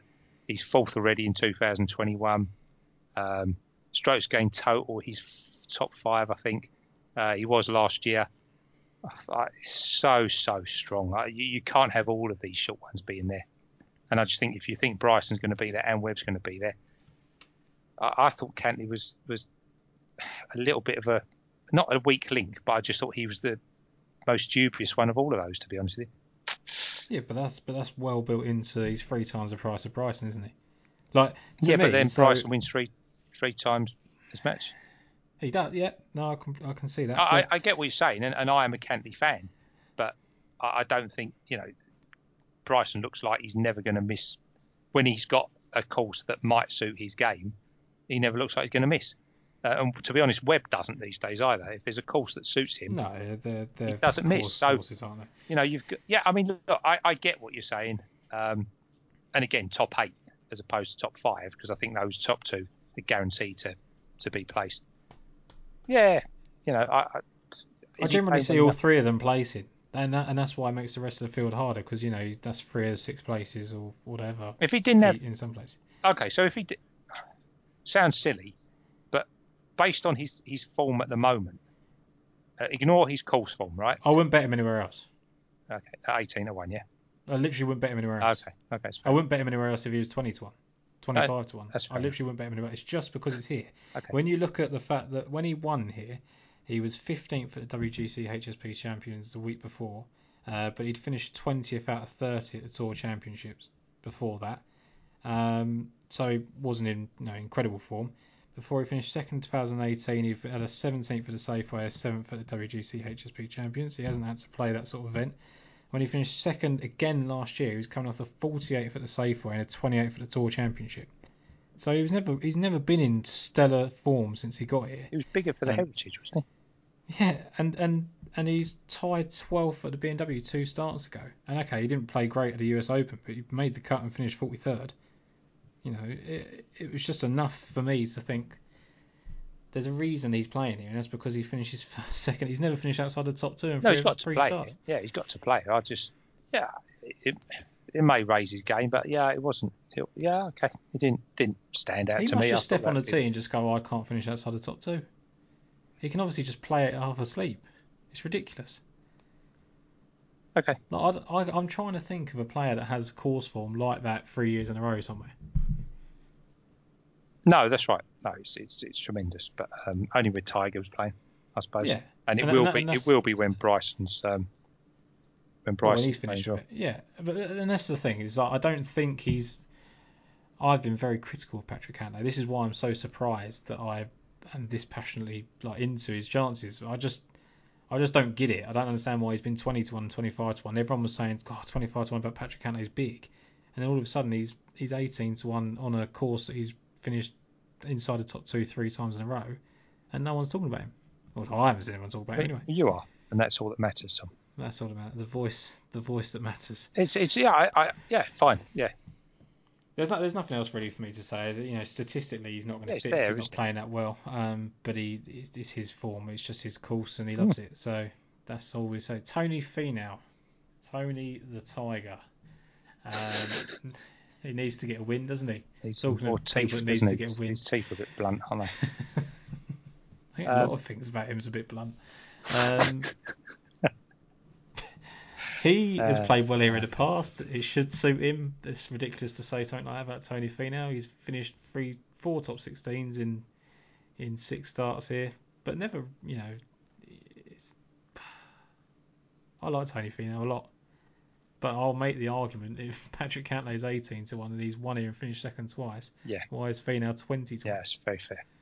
So, Colin Morikawa? Not today, thanks. No. Forty second here on debut last year. Missed the cut last time out. Yeah, he's um, he's uh, yeah won that and then seems to have, you know I don't think he was particularly great at, at either of the FedEx events, to be honest with you. He did what he, you know, was expected to do. Um, yeah, doesn't doesn't strike me as, as you know, as ready to come in again, does he? To you? I, no, I, I mean, I was amazed that he did what he did, but there we go. Um, Harris English, we obviously spoke about off air. Yeah, big he's chance. Fourth place finish here. Yeah, he's had big, two top fours. He's lost four starts. He's obvious, isn't he? Uh, very obvious. It, it feels to me. I'd rather have uh, English than than um, Cantlay. Oh my god. Oh, just...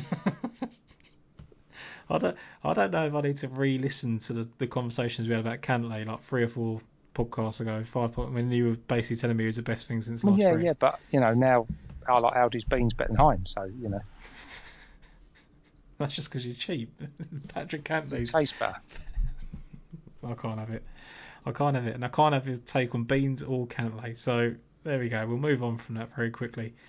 Uh, Harris English. It feels like he needs to get a win to take advantage of this, you know, form that Tremendous he's been in. Form, isn't he? Like it's not just like he's been in. He's been piecing like decent finishes together. He is striking the ball the best he ever has, the best he ever will. And it'd be a shame if he didn't end the year with a win. Yeah, agreed. Yeah, another one of Ben's favourites, but you know, his price is getting getting shorter and shorter and shorter all the time now. But statistically, he's a perfect he's a perfect finish. He's not that far behind Webb, to be honest with you, on tee to green and you know and putting, um, and and in total. So he's you know he's he's, he's playing very very well. Um, the problem is, as you rightly say. Um,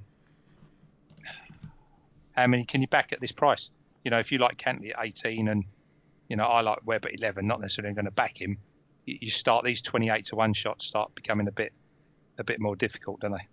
Well, I've got one more. And, and I know you mentioned him before. And, and the more I've just been sitting here uh, looking at it, Matthew Wolff at twenty-eight to one with eight places. Yeah. That's that's ridiculous. I, I actually think... Yeah, I've got Wolff down, haven't I? That is actually the bet of the week. Because... Like, it's an easy enough course to score on. He loves low scoring affairs, doesn't he? Um, you know, second at the Rocket Mortgage. Um, you know, his win at the the, the uh, three M was low scoring as well. Um, he's you know he's only finished second and fourth in the last or his first two major championships and his, you know two of his last four starts.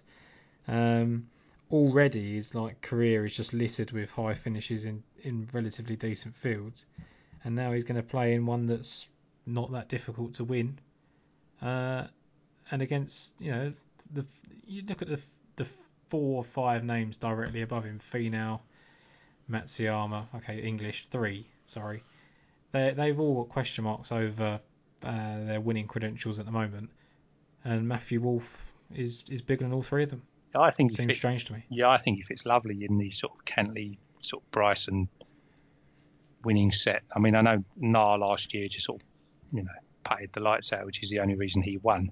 But you do have to be a tee to green merchant here, and you do have to, you know, do something a little bit special. When yeah, he's he's you know his last two events, he's uh, plus thirteen and plus nine in strokes gained tee to green. Um, you know, some extraordinary figures he's he's, he's producing. You know, he, he seemed to that silly match bet, that match bet, that silly match play event that he was involved in over lockdown. Tailor-made, you know, yeah. Where he seemed to.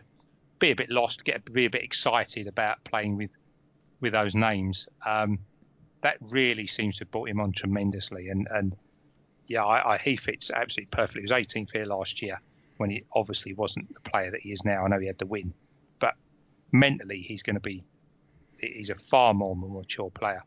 And yeah, he has to go well this week. twenty-eight to one is very very fair indeed. He he must feel.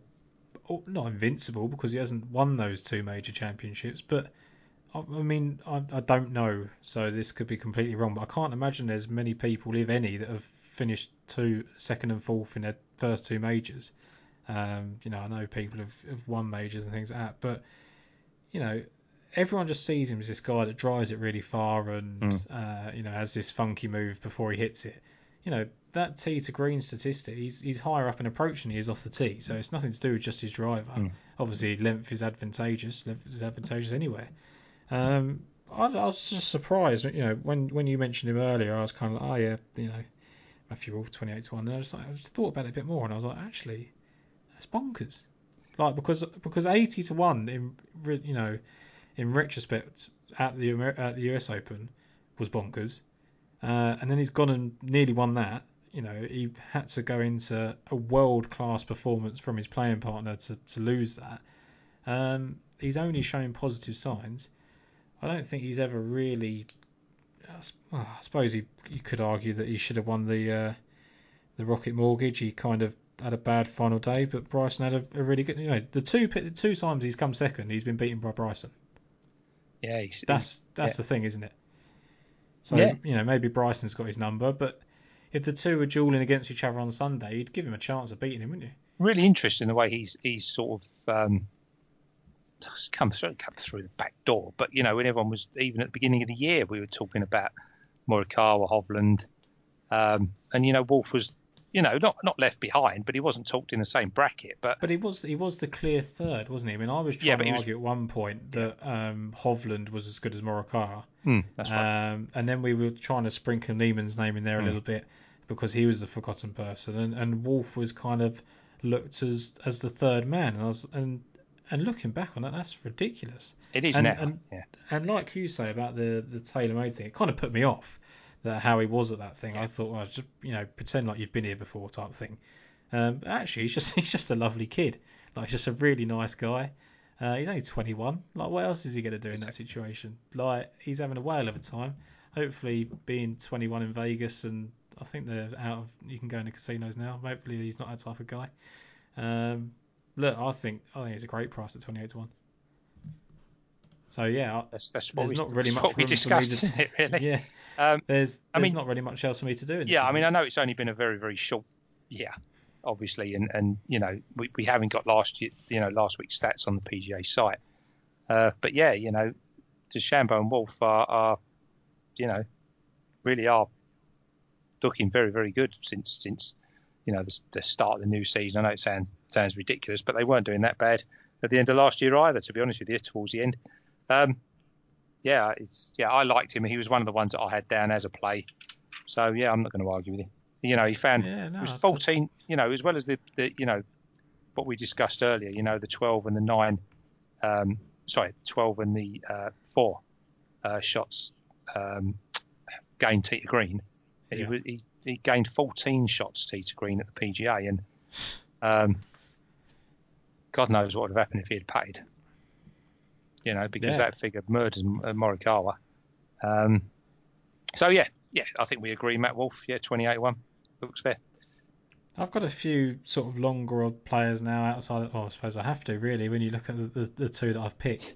Um, but have you got anything in, you know, in between sort of them and, and eighty to one that you want to talk about? No, I looked at uh, Jason Kokrak, uh, three top tens, Tita Green, his last four rounds, but he doesn't win. Hideki, obviously, we don't back, but we respect that he's, you know, he's going to smash hit more greens and then miss loads of putts. Um, so, no, that that was it in that range. I suppose, I mean, you've got Kevin Na has finished first, second and first here in the past. Um, doesn't look like he's he's quite in that form, but he he's oh, every time I see him, I sort of think he's a, a little bit of a big price. Will Zalatoris is maybe at a backable price now. Um, not sure I particularly fancy him this week. And then, and then the, the sort of eighty to one range now mm. that we, we spoke about off air. Um, Doc Redman is someone that obviously we were interested in last week. Um, he's, he's playing great golf, and he, and there he is at eighty to one, which is is the sort of price that I think I would be more interested in, in him. I don't think I am particularly for this week, but I think that's the sort of backable price that he should be at. Yeah, I think it's a, a big overreaction to. Um... to what was just sort of a sedentary effort last week, really. He didn't do anything wrong. He just got nothing going, sort of nothing going on the greens. Um, you know, he's he's ranked first, seventh, and then nineteenth on tee to green, so he didn't really do anything particularly special last week. He should have done a lot better.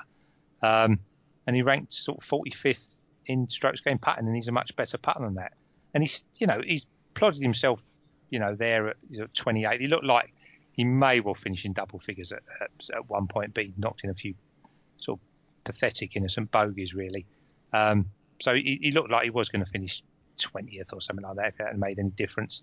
Uh, and I just think the, the reaction from from that thirty-three to one last week, I know it's a better field, um, but you haven't got D J in and, you know, and, and people like that. And Um, I just thought the reaction was too much, and, and eighty to one. Um, he's going to continue to hit them. Um, yeah, I, I'd, I'd be quite happy. You know, I thought, to, to be honest, I thought fifty-five would have been about the right price for Redmond. Um, I mean, I think he's still trading on that sixty-two at the Safeway. Um, but these three events, you know, can go together along with the Wyndham. They're absolutely fine. So is that twenty-eighth particularly bad? I don't think it was. And, and you know, uh, like I say, I think it's a bit of an overreaction. I just see a twenty-eighth like that as a positive performance for someone like him. Like, that's, you know, he's not a player that you expect to finish top ten every week. Like, as long as you're finishing top twenty, top thirty, you know, it's still positive. Okay, it's not as good as many. I think people get, because they he's a betting person last week, everyone was backing him, weren't mm. they? Everyone feels lit down by him. But generally speaking, that's his that's kind of his level until he proves otherwise. Um, and, and all the time he's not, if he'd have missed a cut, then it'd be a completely different story. But yeah, I thought it was it was enough. I don't particularly fancy him this week. I didn't fancy him last week, but um, respect his chances all the same. Denny McCarthy, I thought, was interesting. Um, finished sixth last week, ninth at the Wyndham, and, and we always associate putting with Denny McCarthy for very good reason. Okay. Um, you know, he I think he was close to breaking the record for the best strokes gained putting numbers. I think it was uh, Jason Day that set it. So, you know, he is. He's a phenomenal putter, um, and he's played very well at this golf course before, and you know that's uh, a good sign. He's had ninth and a fifteenth for the last two years, sixth and ninth in two of his last sort of five starts.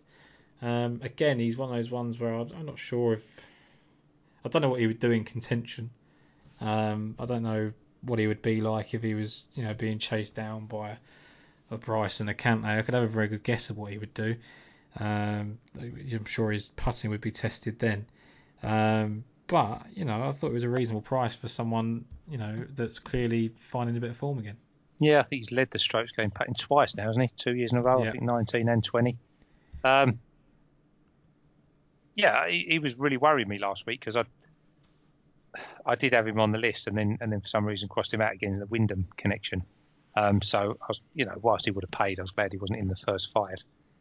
Um, yeah, he's, he's, he's got a chance. I'm not sure. Yeah, there's always a reason why someone putts well. We always say, you know, they can't be number one in everything. Otherwise, you know, they'd be Tiger Woods. Um, you know, they'd be winning every tournament. So there's a reason why they have to putt well, and that's to keep them in the tournament. You know, we were talking about Burmester, for example. Yeah. You know, he has to putt well to keep him in the tournament. Um, and that's Denny McCarthy seems to become a bit more of an all-round player than just relying on that, I think now. Um, Whether that's to his detriment or not, I don't know. So yeah, look, you know, he could he could go very well. Why not? He's, he's got form in, in this class, hasn't he? So eighty to one, take your pick. I've gone for Doc Redmond, but if you wanted to go Denny McCarthy, yeah, just, you know, give or take, yin yang. Yeah, it's it's it's one of those ones where I just neither of them are particularly that fussed about. But I thought he was. Yeah, I knew you were going to mention Redmond, and I thought McCarthy was, was worth having a point on there as well. Well, he's next to him, another, so you didn't have to look. Yeah, exactly. You might as well talk about it. Two Ds. Um, the other one I sort of wanted to talk about, I haven't really thought about up until now, is Cameron Champ. I mean, he's he's sitting there at eighty and ninety to one. Um, obviously not in his best form, but he, I think he's a difficult person to to predict. Um, we've seen at the P G A Championship what his uh, potential is. Uh, what his ceiling is. We uh, obviously his floor is uh, that he doesn't make a lot of cuts. You know, he misses plenty as well. And just, but when you look back at the tied twenty-eighth he had on debut, he had a sixty-five and a sixty-six midway through, and then shot seventy-three on the final day. Um, I know it's all ifs and buts, but he was he was well inside the top ten. And I just I just want, you know, when you think of people that would suit around here, his his Tees Creek game would certainly be up there. No. No. Nothing. No. I'm fancy sized. No, I mean, I don't. I don't again, I, it's not a play. I didn't have him on the short list. I, I you know, I'm not. I was just think I find him a difficult person to predict, and at eighty to ninety to one in a, a questionable field. Yeah. Considering okay. his obvious talent, was interesting and worth yeah. worth noting. Yeah. Yeah. Okay. Noted. Yeah, absolutely. Uh, Sebastian Munoz is there as well. He's obviously in good form. Um, again, it's not really the test I think it's going to be for him. The next one up was, we both spoke about off air, was Christopher Ventura. Uh, we've had him on the podcast. Lovely person to talk to. uh, and slowly starting to show the form that got him onto the P G A Tour in the first place. Uh, he had a sixth last week at the Sanderson Farms. Disappointing final round, I think it's fair to say. Sort of one under when everyone else was, was going a fair bit lower. Um, but he was seventh at the Safeway two starts before that as well. So he's he's finally getting the feel for being in contention at P G A Tour level. Uh, and I think he finished in a, was it eighteenth last year as well on his yeah, debut. Yeah, I think yeah, I thought one hundred one was was there, to be honest. Like you say, he's an improver. He hasn't reached, you know, he hasn't reached the, the top of his ability yet. He can hit the ball. Um, he can putt. I think he's finished fourth strokes game putting two thousand twenty season. Um, for the amount, you know, for the for the few rounds that he did have, um, yeah, I thought it was interesting. Um, yeah, he's slowly, slowly, slowly improving. We do like those sort of players, especially because they don't catch the eye too much. They're still one hundred to one. You know, you've got those talked about players that we've discussed them already. You know, some of the names, and they're instantly forty and forty-five as soon as they show anything. So yeah, like you say, you know, top twenty of the Barracuda's sort of second level. We know. Um, Yeah, I mean, seventh at the Safeway, sixth at Sanderson. We, we we said that they both correlate, so that's, you know, no real surprise there. But if he is coming to form, then one hundred to one, he's, he's, he's, I don't, I wouldn't say he's going to win, um, but he's definitely an improver. And we've already spoken at both tournaments about improvers. And, and at what point do they become fifty to one and sixty-six to one every week? You've got to catch them at one hundred, one hundred fifty and whatever before they start doing it. And he is doing it. So, why not? Uh, that's the thing with him, is that he's very capable of winning. When you look at the people that have won here in the past, you know, Smiley Kaufman, Ben Martin, oh, yeah. um, you know, players of that ilk. He, you know, at the, at those times of those two careers, he was probably a similar type of player. Mm. Um, and he's he's definitely, what I like about it is he had a really tough year um, on his first season on the P G A Tour after basically taking a piss out of the Corn Ferry, finishing, you know, two wins in twelve starts. Um, he's got his head screwed on. Uh, he works with Claude Harmon, so he's practicing with D J, Koepka, Lowry. He talks about that. Um, when he dropped down to the Webb, he finished fourth and eighth after the restart, and now he's doing, you know, exactly the same form but on the P G A Tour. And I just think that um, he's he's had two sort of signs now of what it's like to be in contention at these events. Um, this is the type of event that there's not going to be all this pressure on him. Um, there's no one, obviously, there's play, there's strong candidates at the top of the leaderboard, but I just, yeah, I just think he's he's capable of winning. That, you know, the game suits him. He putts well. Um, he's always a bit suspect um, with his approach play, um, but he just seems to have figured it out since the restart. And he's, you always see one or two players, don't you, have great full series. Uh, it's a great time for them to get uh, get some uh, you know, FedEx Cup points and, and lock up their card. And this certainly seems to be what he's going to do this year. Yeah, yeah. I mean, yeah. I, I yeah. What else could we say? You concur. I concur. Yeah. I agree with you. Yeah, I think I think you know, when these players are totally unexposed, why not events like this? When when perhaps the top lot may not be fully focused on, you know, on getting it done, and, you know, then, then at one hundred to one. Unexposed players, why not? Absolutely. You know, we we spoke about an unexposed one, and, and I'm pretty sure soon we'll be speaking about a totally exposed one. But there we are. um, I like Pat Perez. I know you mentioned him. I don't know, it was last week, the week last before. Week, yeah. Um, I know he missed a cut last week, but obviously had the twenty-first and ninth before then. Talking of people that enjoy full series, that's he's all about that. He loves making his money this time of year, and then and then hibernating for the rest of the season. Third and the seventh for last two starts here, including last year when he shot sixty-eight in the final round to finish two shots shy of uh, Nar and Cantlay in the playoff. Went sixty-four sixty-two midway through. Yeah, I thought he was a massive price, really, considering his his obvious uh, you know uh, credentials for this event. Yeah, I mean, you know, yeah. He's, he's got a chance. I see um, you know, someone else at one hundred twenty-five to one. Um, but yeah, I, I can see one of the old stages is, is we might as well know him as as, as proving a bit too cute for the young one. So yeah, no Talking argument with of, me. I just, I just, you know, I've got nothing to add really. there's two I've actually skipped past that I know want to talk. Well, I know one you wanted to talk about. And this one I want to talk about one twenty-five to one. So we'll go back a, we'll backpedal there. I'll let you give your guy a shout first. I've got two. Two I want to talk about, Tom. If that's right. Okay, two. Fine. You know, pushing yeah, for time. First one I'll go. mention is the uh, multi-billionaire son, Maverick McNealy. Um, yeah, um, doesn't always work that top amateurs in the world come through and and you know be anything really. But again, he's another one like Ventura. He's um, slowly improving. Um, seventeenth at Sanderson, uh, seventh at Barracuda. I know it's second league, but that doesn't really matter in this in this sort of in this grade. Eighth at Rocket Mortgage. Not a massive jump, is it? No, and and of course at their ages, that's a great learning curve. It's not as if we're looking at forty-five year old you know vets. You know, coming twentieth, it's it's these are all learning curves. Um, he's, he's ranked first in strokes gained putting twice in his last uh, five starts, I believe. Um, so he can certainly roll the rock, as they horrendously say, quite frankly. um, his tee to green is rubbish, which is so his, his approach play is terrible, which is is really worrying for a test like this. I just thought he was worth mentioning at one fifty to one, just because you know he's clearly got an enormous amount of ability. Um, Uh, and and he's improving. So, like many of the youngsters, why not? They can pop up at any point, can't they? You know, Naismith is supposed to do it at some point. He isn't at the moment.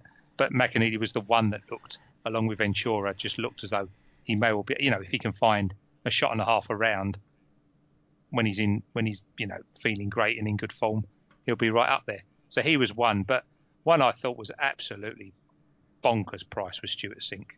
Um, now, four weeks ago, if you'd have said Stuart Sink, you'd you know. Um, I'd have laughed you off the podcast. You, you would have said, "Is that for the vets? Got you know the round bellies, wouldn't you?" um, but do you know what? He he he had his son on, on the bag. I missed his win a couple of weeks ago. I've seen a couple of highlight reels.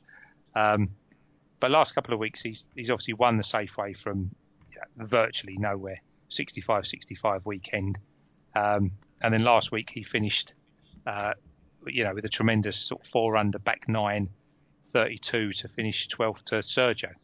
Um, he's only hit, he's hit seventy-two once in the last eight rounds, um, and even before that, to be honest with you, look at the three M, he's he's broken seventy every round, so he's not playing bad at all. What caught the eye was the the sort of insistence on this tee to green thing. Um, he's gained nine strokes in the Safeway when he won, and eleven strokes last weekend when he was twelfth um, at Sanderson Farms. Uh, he's clearly playing well. two thousand sixteen was the last time he played round here. Um, and he was fifteenth then. He's also got a third round here back before probably when you before you were born, Tom, to be honest with you, in the year two thousand. Um, but he's ranking I was, well. I was the ripe old age of seven by then. He's ranking eighth in uh, you know in the T Green stats in a, in a, admittedly again short short season, but he's absolutely flying. His interview was great after after he won. Um, it's an average of uh, four point six two strokes gained at the moment. And I just thought, on a course that I mean, he you don't, can't teach him anything, you know. He's, he doesn't need another run round any course, does he? He's played every single one, I think, fifteen times at least. Um, and I just thought, in his form, um, he's not going to worry. He's not going to be like some of the youngsters we've discussed and bricking it if he does it the front. It's, it really doesn't matter. He plays golf. He's enjoying it. The, the, the, genuinely, the only concern would be that his son is off his bag this weekend. They've obviously gelled really, really well, but if he's found something, and, and you know, he's always been an accurate sort of driver of the ball, but he's found something with, with his approach shots, then this is a perfect um, tournament for him to continue that. And one twenty-five to one in this form, yeah, you know, yes, please. Well, the, the twenty point four strokes that he's going tee to green is bonkers, isn't it? Like, yeah. That is that is massive. Like, I know he's yeah. he didn't he's just do it once, double amount of rounds, isn't he? You know, no, it's, it's not as if he's done it once and then gone back and. and just gained two, like, you know, the rest of the field. He's kicked on from there. Um, yeah. And look at his putting. When he won, he gained four point three. He's twelfth last week, uh, and he's minus two point three. So if he'd have putted well last week, he could have been on, you know, could have won a hat-trick. Um, it's mm. bizarre, and, and it's hard to believe because we've seen Stuart Sink, you know, I've seen Stuart Sink for the last twenty-five years, you know, play golf. Um, but there it is. It's, it's in front of you. We've seen the likes of Westwood, McDowell come from absolutely nowhere to win tournaments. Um, obviously, McDowell's gone again, but you know Westwood's continued to kick on.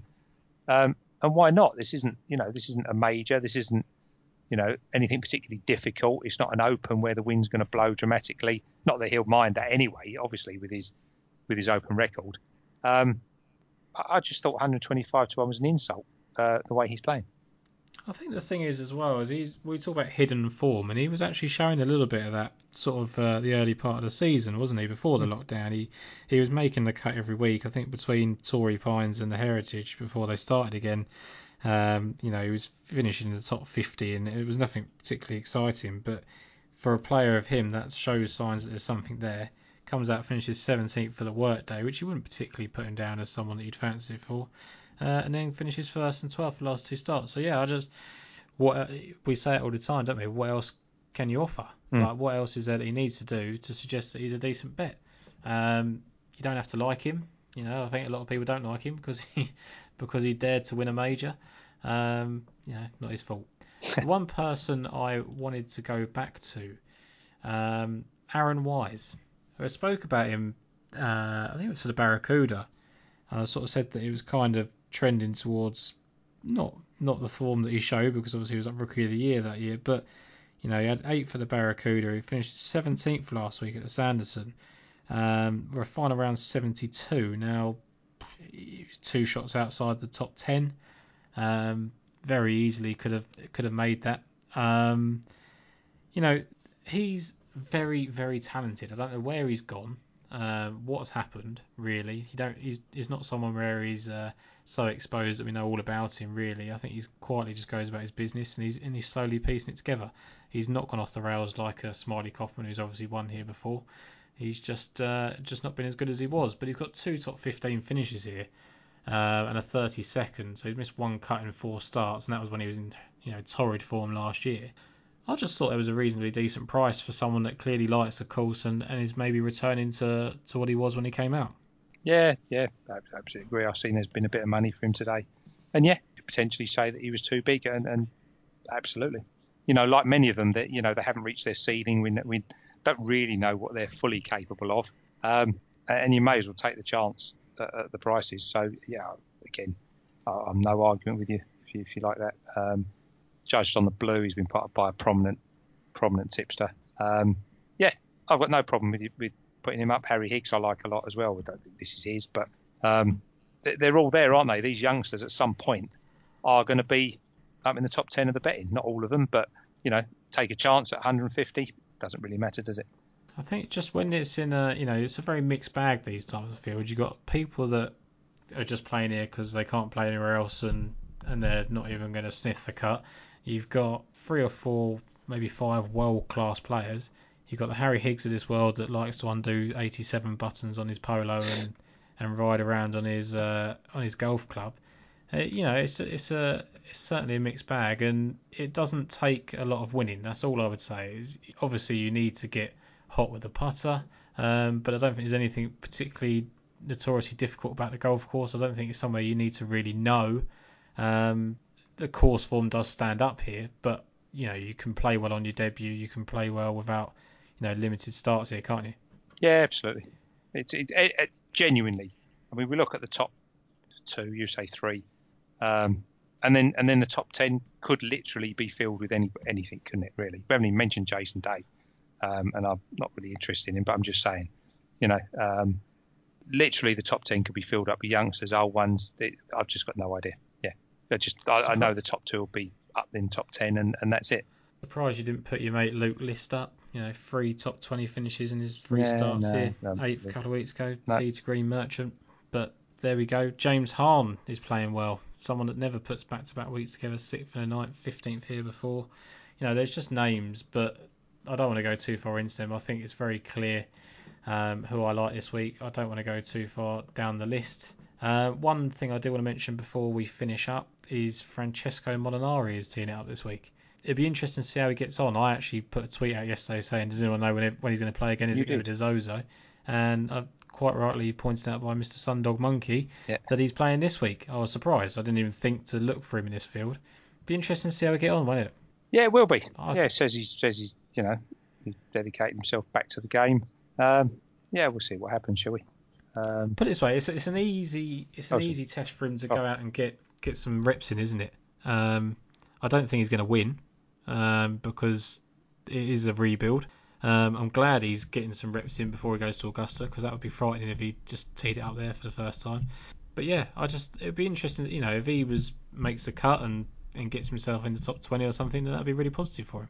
Yeah, absolutely. Yeah, he's, he's lo- lovely to watch. Um, yeah, let's hope, because you know we were all surprised when he managed to start putting uh, after years of not being able to, and let's just hope that you know it doesn't revert to that type of thing again. So yeah. We'll see what he does. Realist, realistically, it's a good golf course for him, isn't it? He's finished fourth Green, yeah, four yeah. years ago. Absolutely. You know, it's it's it's his exact type of course. Um, we'll see. He's over there. He's, he's obviously happy to have moved over there with his family.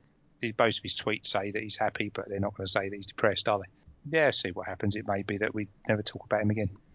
I just, yeah, I mean, we had sort of difference of opinions on, I don't know if me and you did, but I've had difference of opinions of people on uh, whether that twelfth at Augusta really actually killed him off, or whether there was just more to it.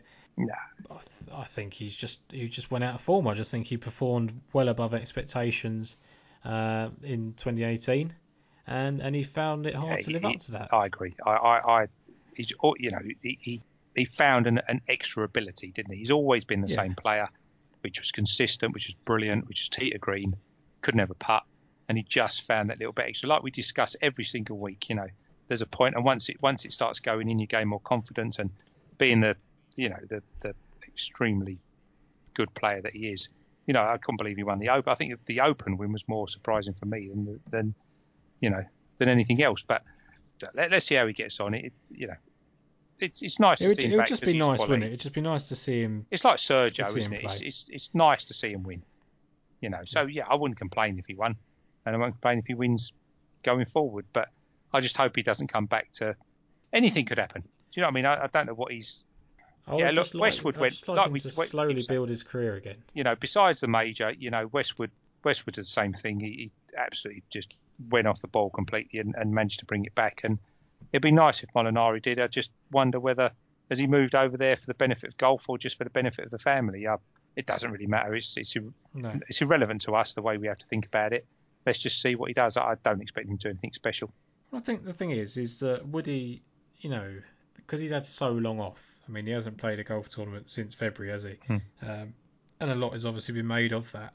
Um, but there was a global pandemic during all that where he, he couldn't play for X amount of time. Used it, used that time to make the move that is, you know, a life-changing thing, regardless of whether you think it's significant or not, or anyone else does. Um, it is a big move, especially when you've got a family. And it's it's giving him a chance to, as you say, rededicate himself, find out what it is that's uh, going wrong in his golf swing. If he finishes in the top twenty, I wouldn't be surprised. I'd be surprised if he won.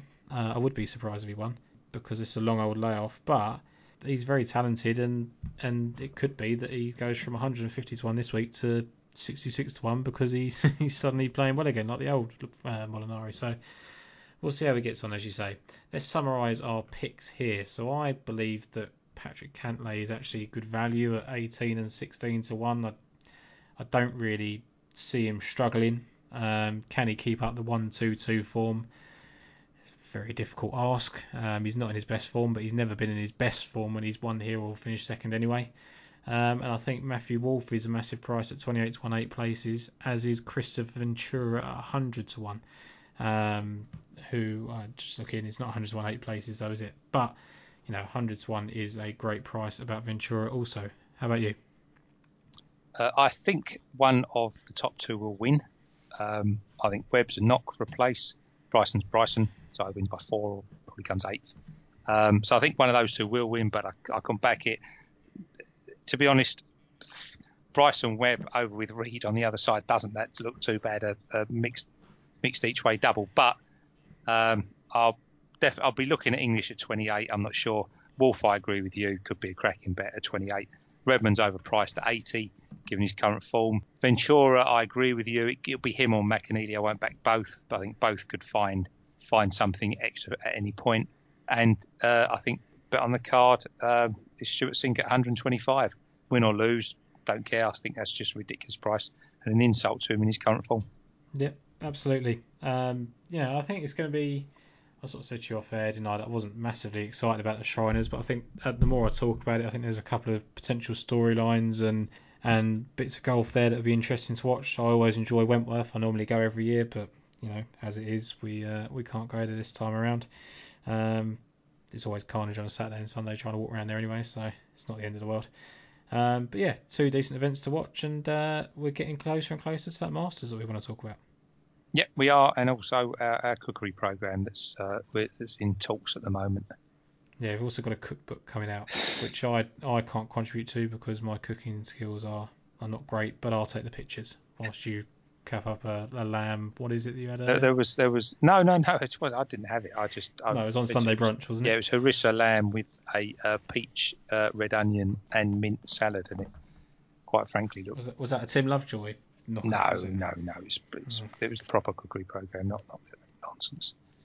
Well, there we go. Um, any uh, other areas that we need to discuss before we move on? No. Nah. Just wish everyone good luck for the week. Yeah, good luck. Cook, yeah, good luck. We haven't got a confectionery uh, conversation today, have we? No, we didn't. We didn't bring a topic up, but you know, obviously, we're we're you know we're quite free to suggestions. Yeah, if anyone wants to talk to us, uh, there was one chat, wasn't there, on Twitter last week? He had a. He is, you know, Julian yes. had a, uh, he's got, a comment yeah. about the, the he, meat and the, he's the fruit, every, didn't he? Yeah, Julian, hello if you're listening. In every Michelin star restaurant in somewhere or other, so it's fair play. I've I've, I've bet in a few, but I you know, don't win enough golf bets to be able to... He's, he certainly is more qualified to give an opinion than either of it, you or I, I think. Well, no, I've eaten in some. I think, I think, if, I think if there's one person unqualified... It's, it's me. Yeah, you're an excellent host, Tom, but... You are unqualified. Talk about food. Yeah, I mean, my, the peak of my day is a cheese sandwich or something like that. So it's not, you know, I'm not that cultured. No, but, but there we are. It's, you know, it's, you know, each their own.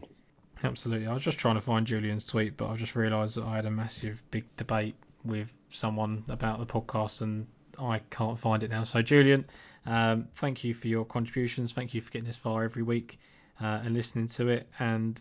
And one day we will have on you. We'll have you on to discuss uh, your food love with Mister Jason here. And whilst I just laugh and, and marvel at what just, you two discuss. Just one thing, Tom. Do you remember earlier on we said we were going to do the P G A first? Yeah, I know. Well, what happened was is that we were going to do the P G A first because we didn't want to uh, feel fatigued after talking so long about Wentworth, and then we had a massive discussion about Tommy Fleetwood, which led into, I think he's a bit of a short price this week, which led into saying Patrick Reed was a decent price. Yeah, we won't lead on to... Yeah. Which would have meant a bad transition into going to the P G A first, wouldn't it? So that's that's. I made an executive decision just to scrap everything we said before the start. You're the boss. There we go. Thank you, Jason. All right, see you later.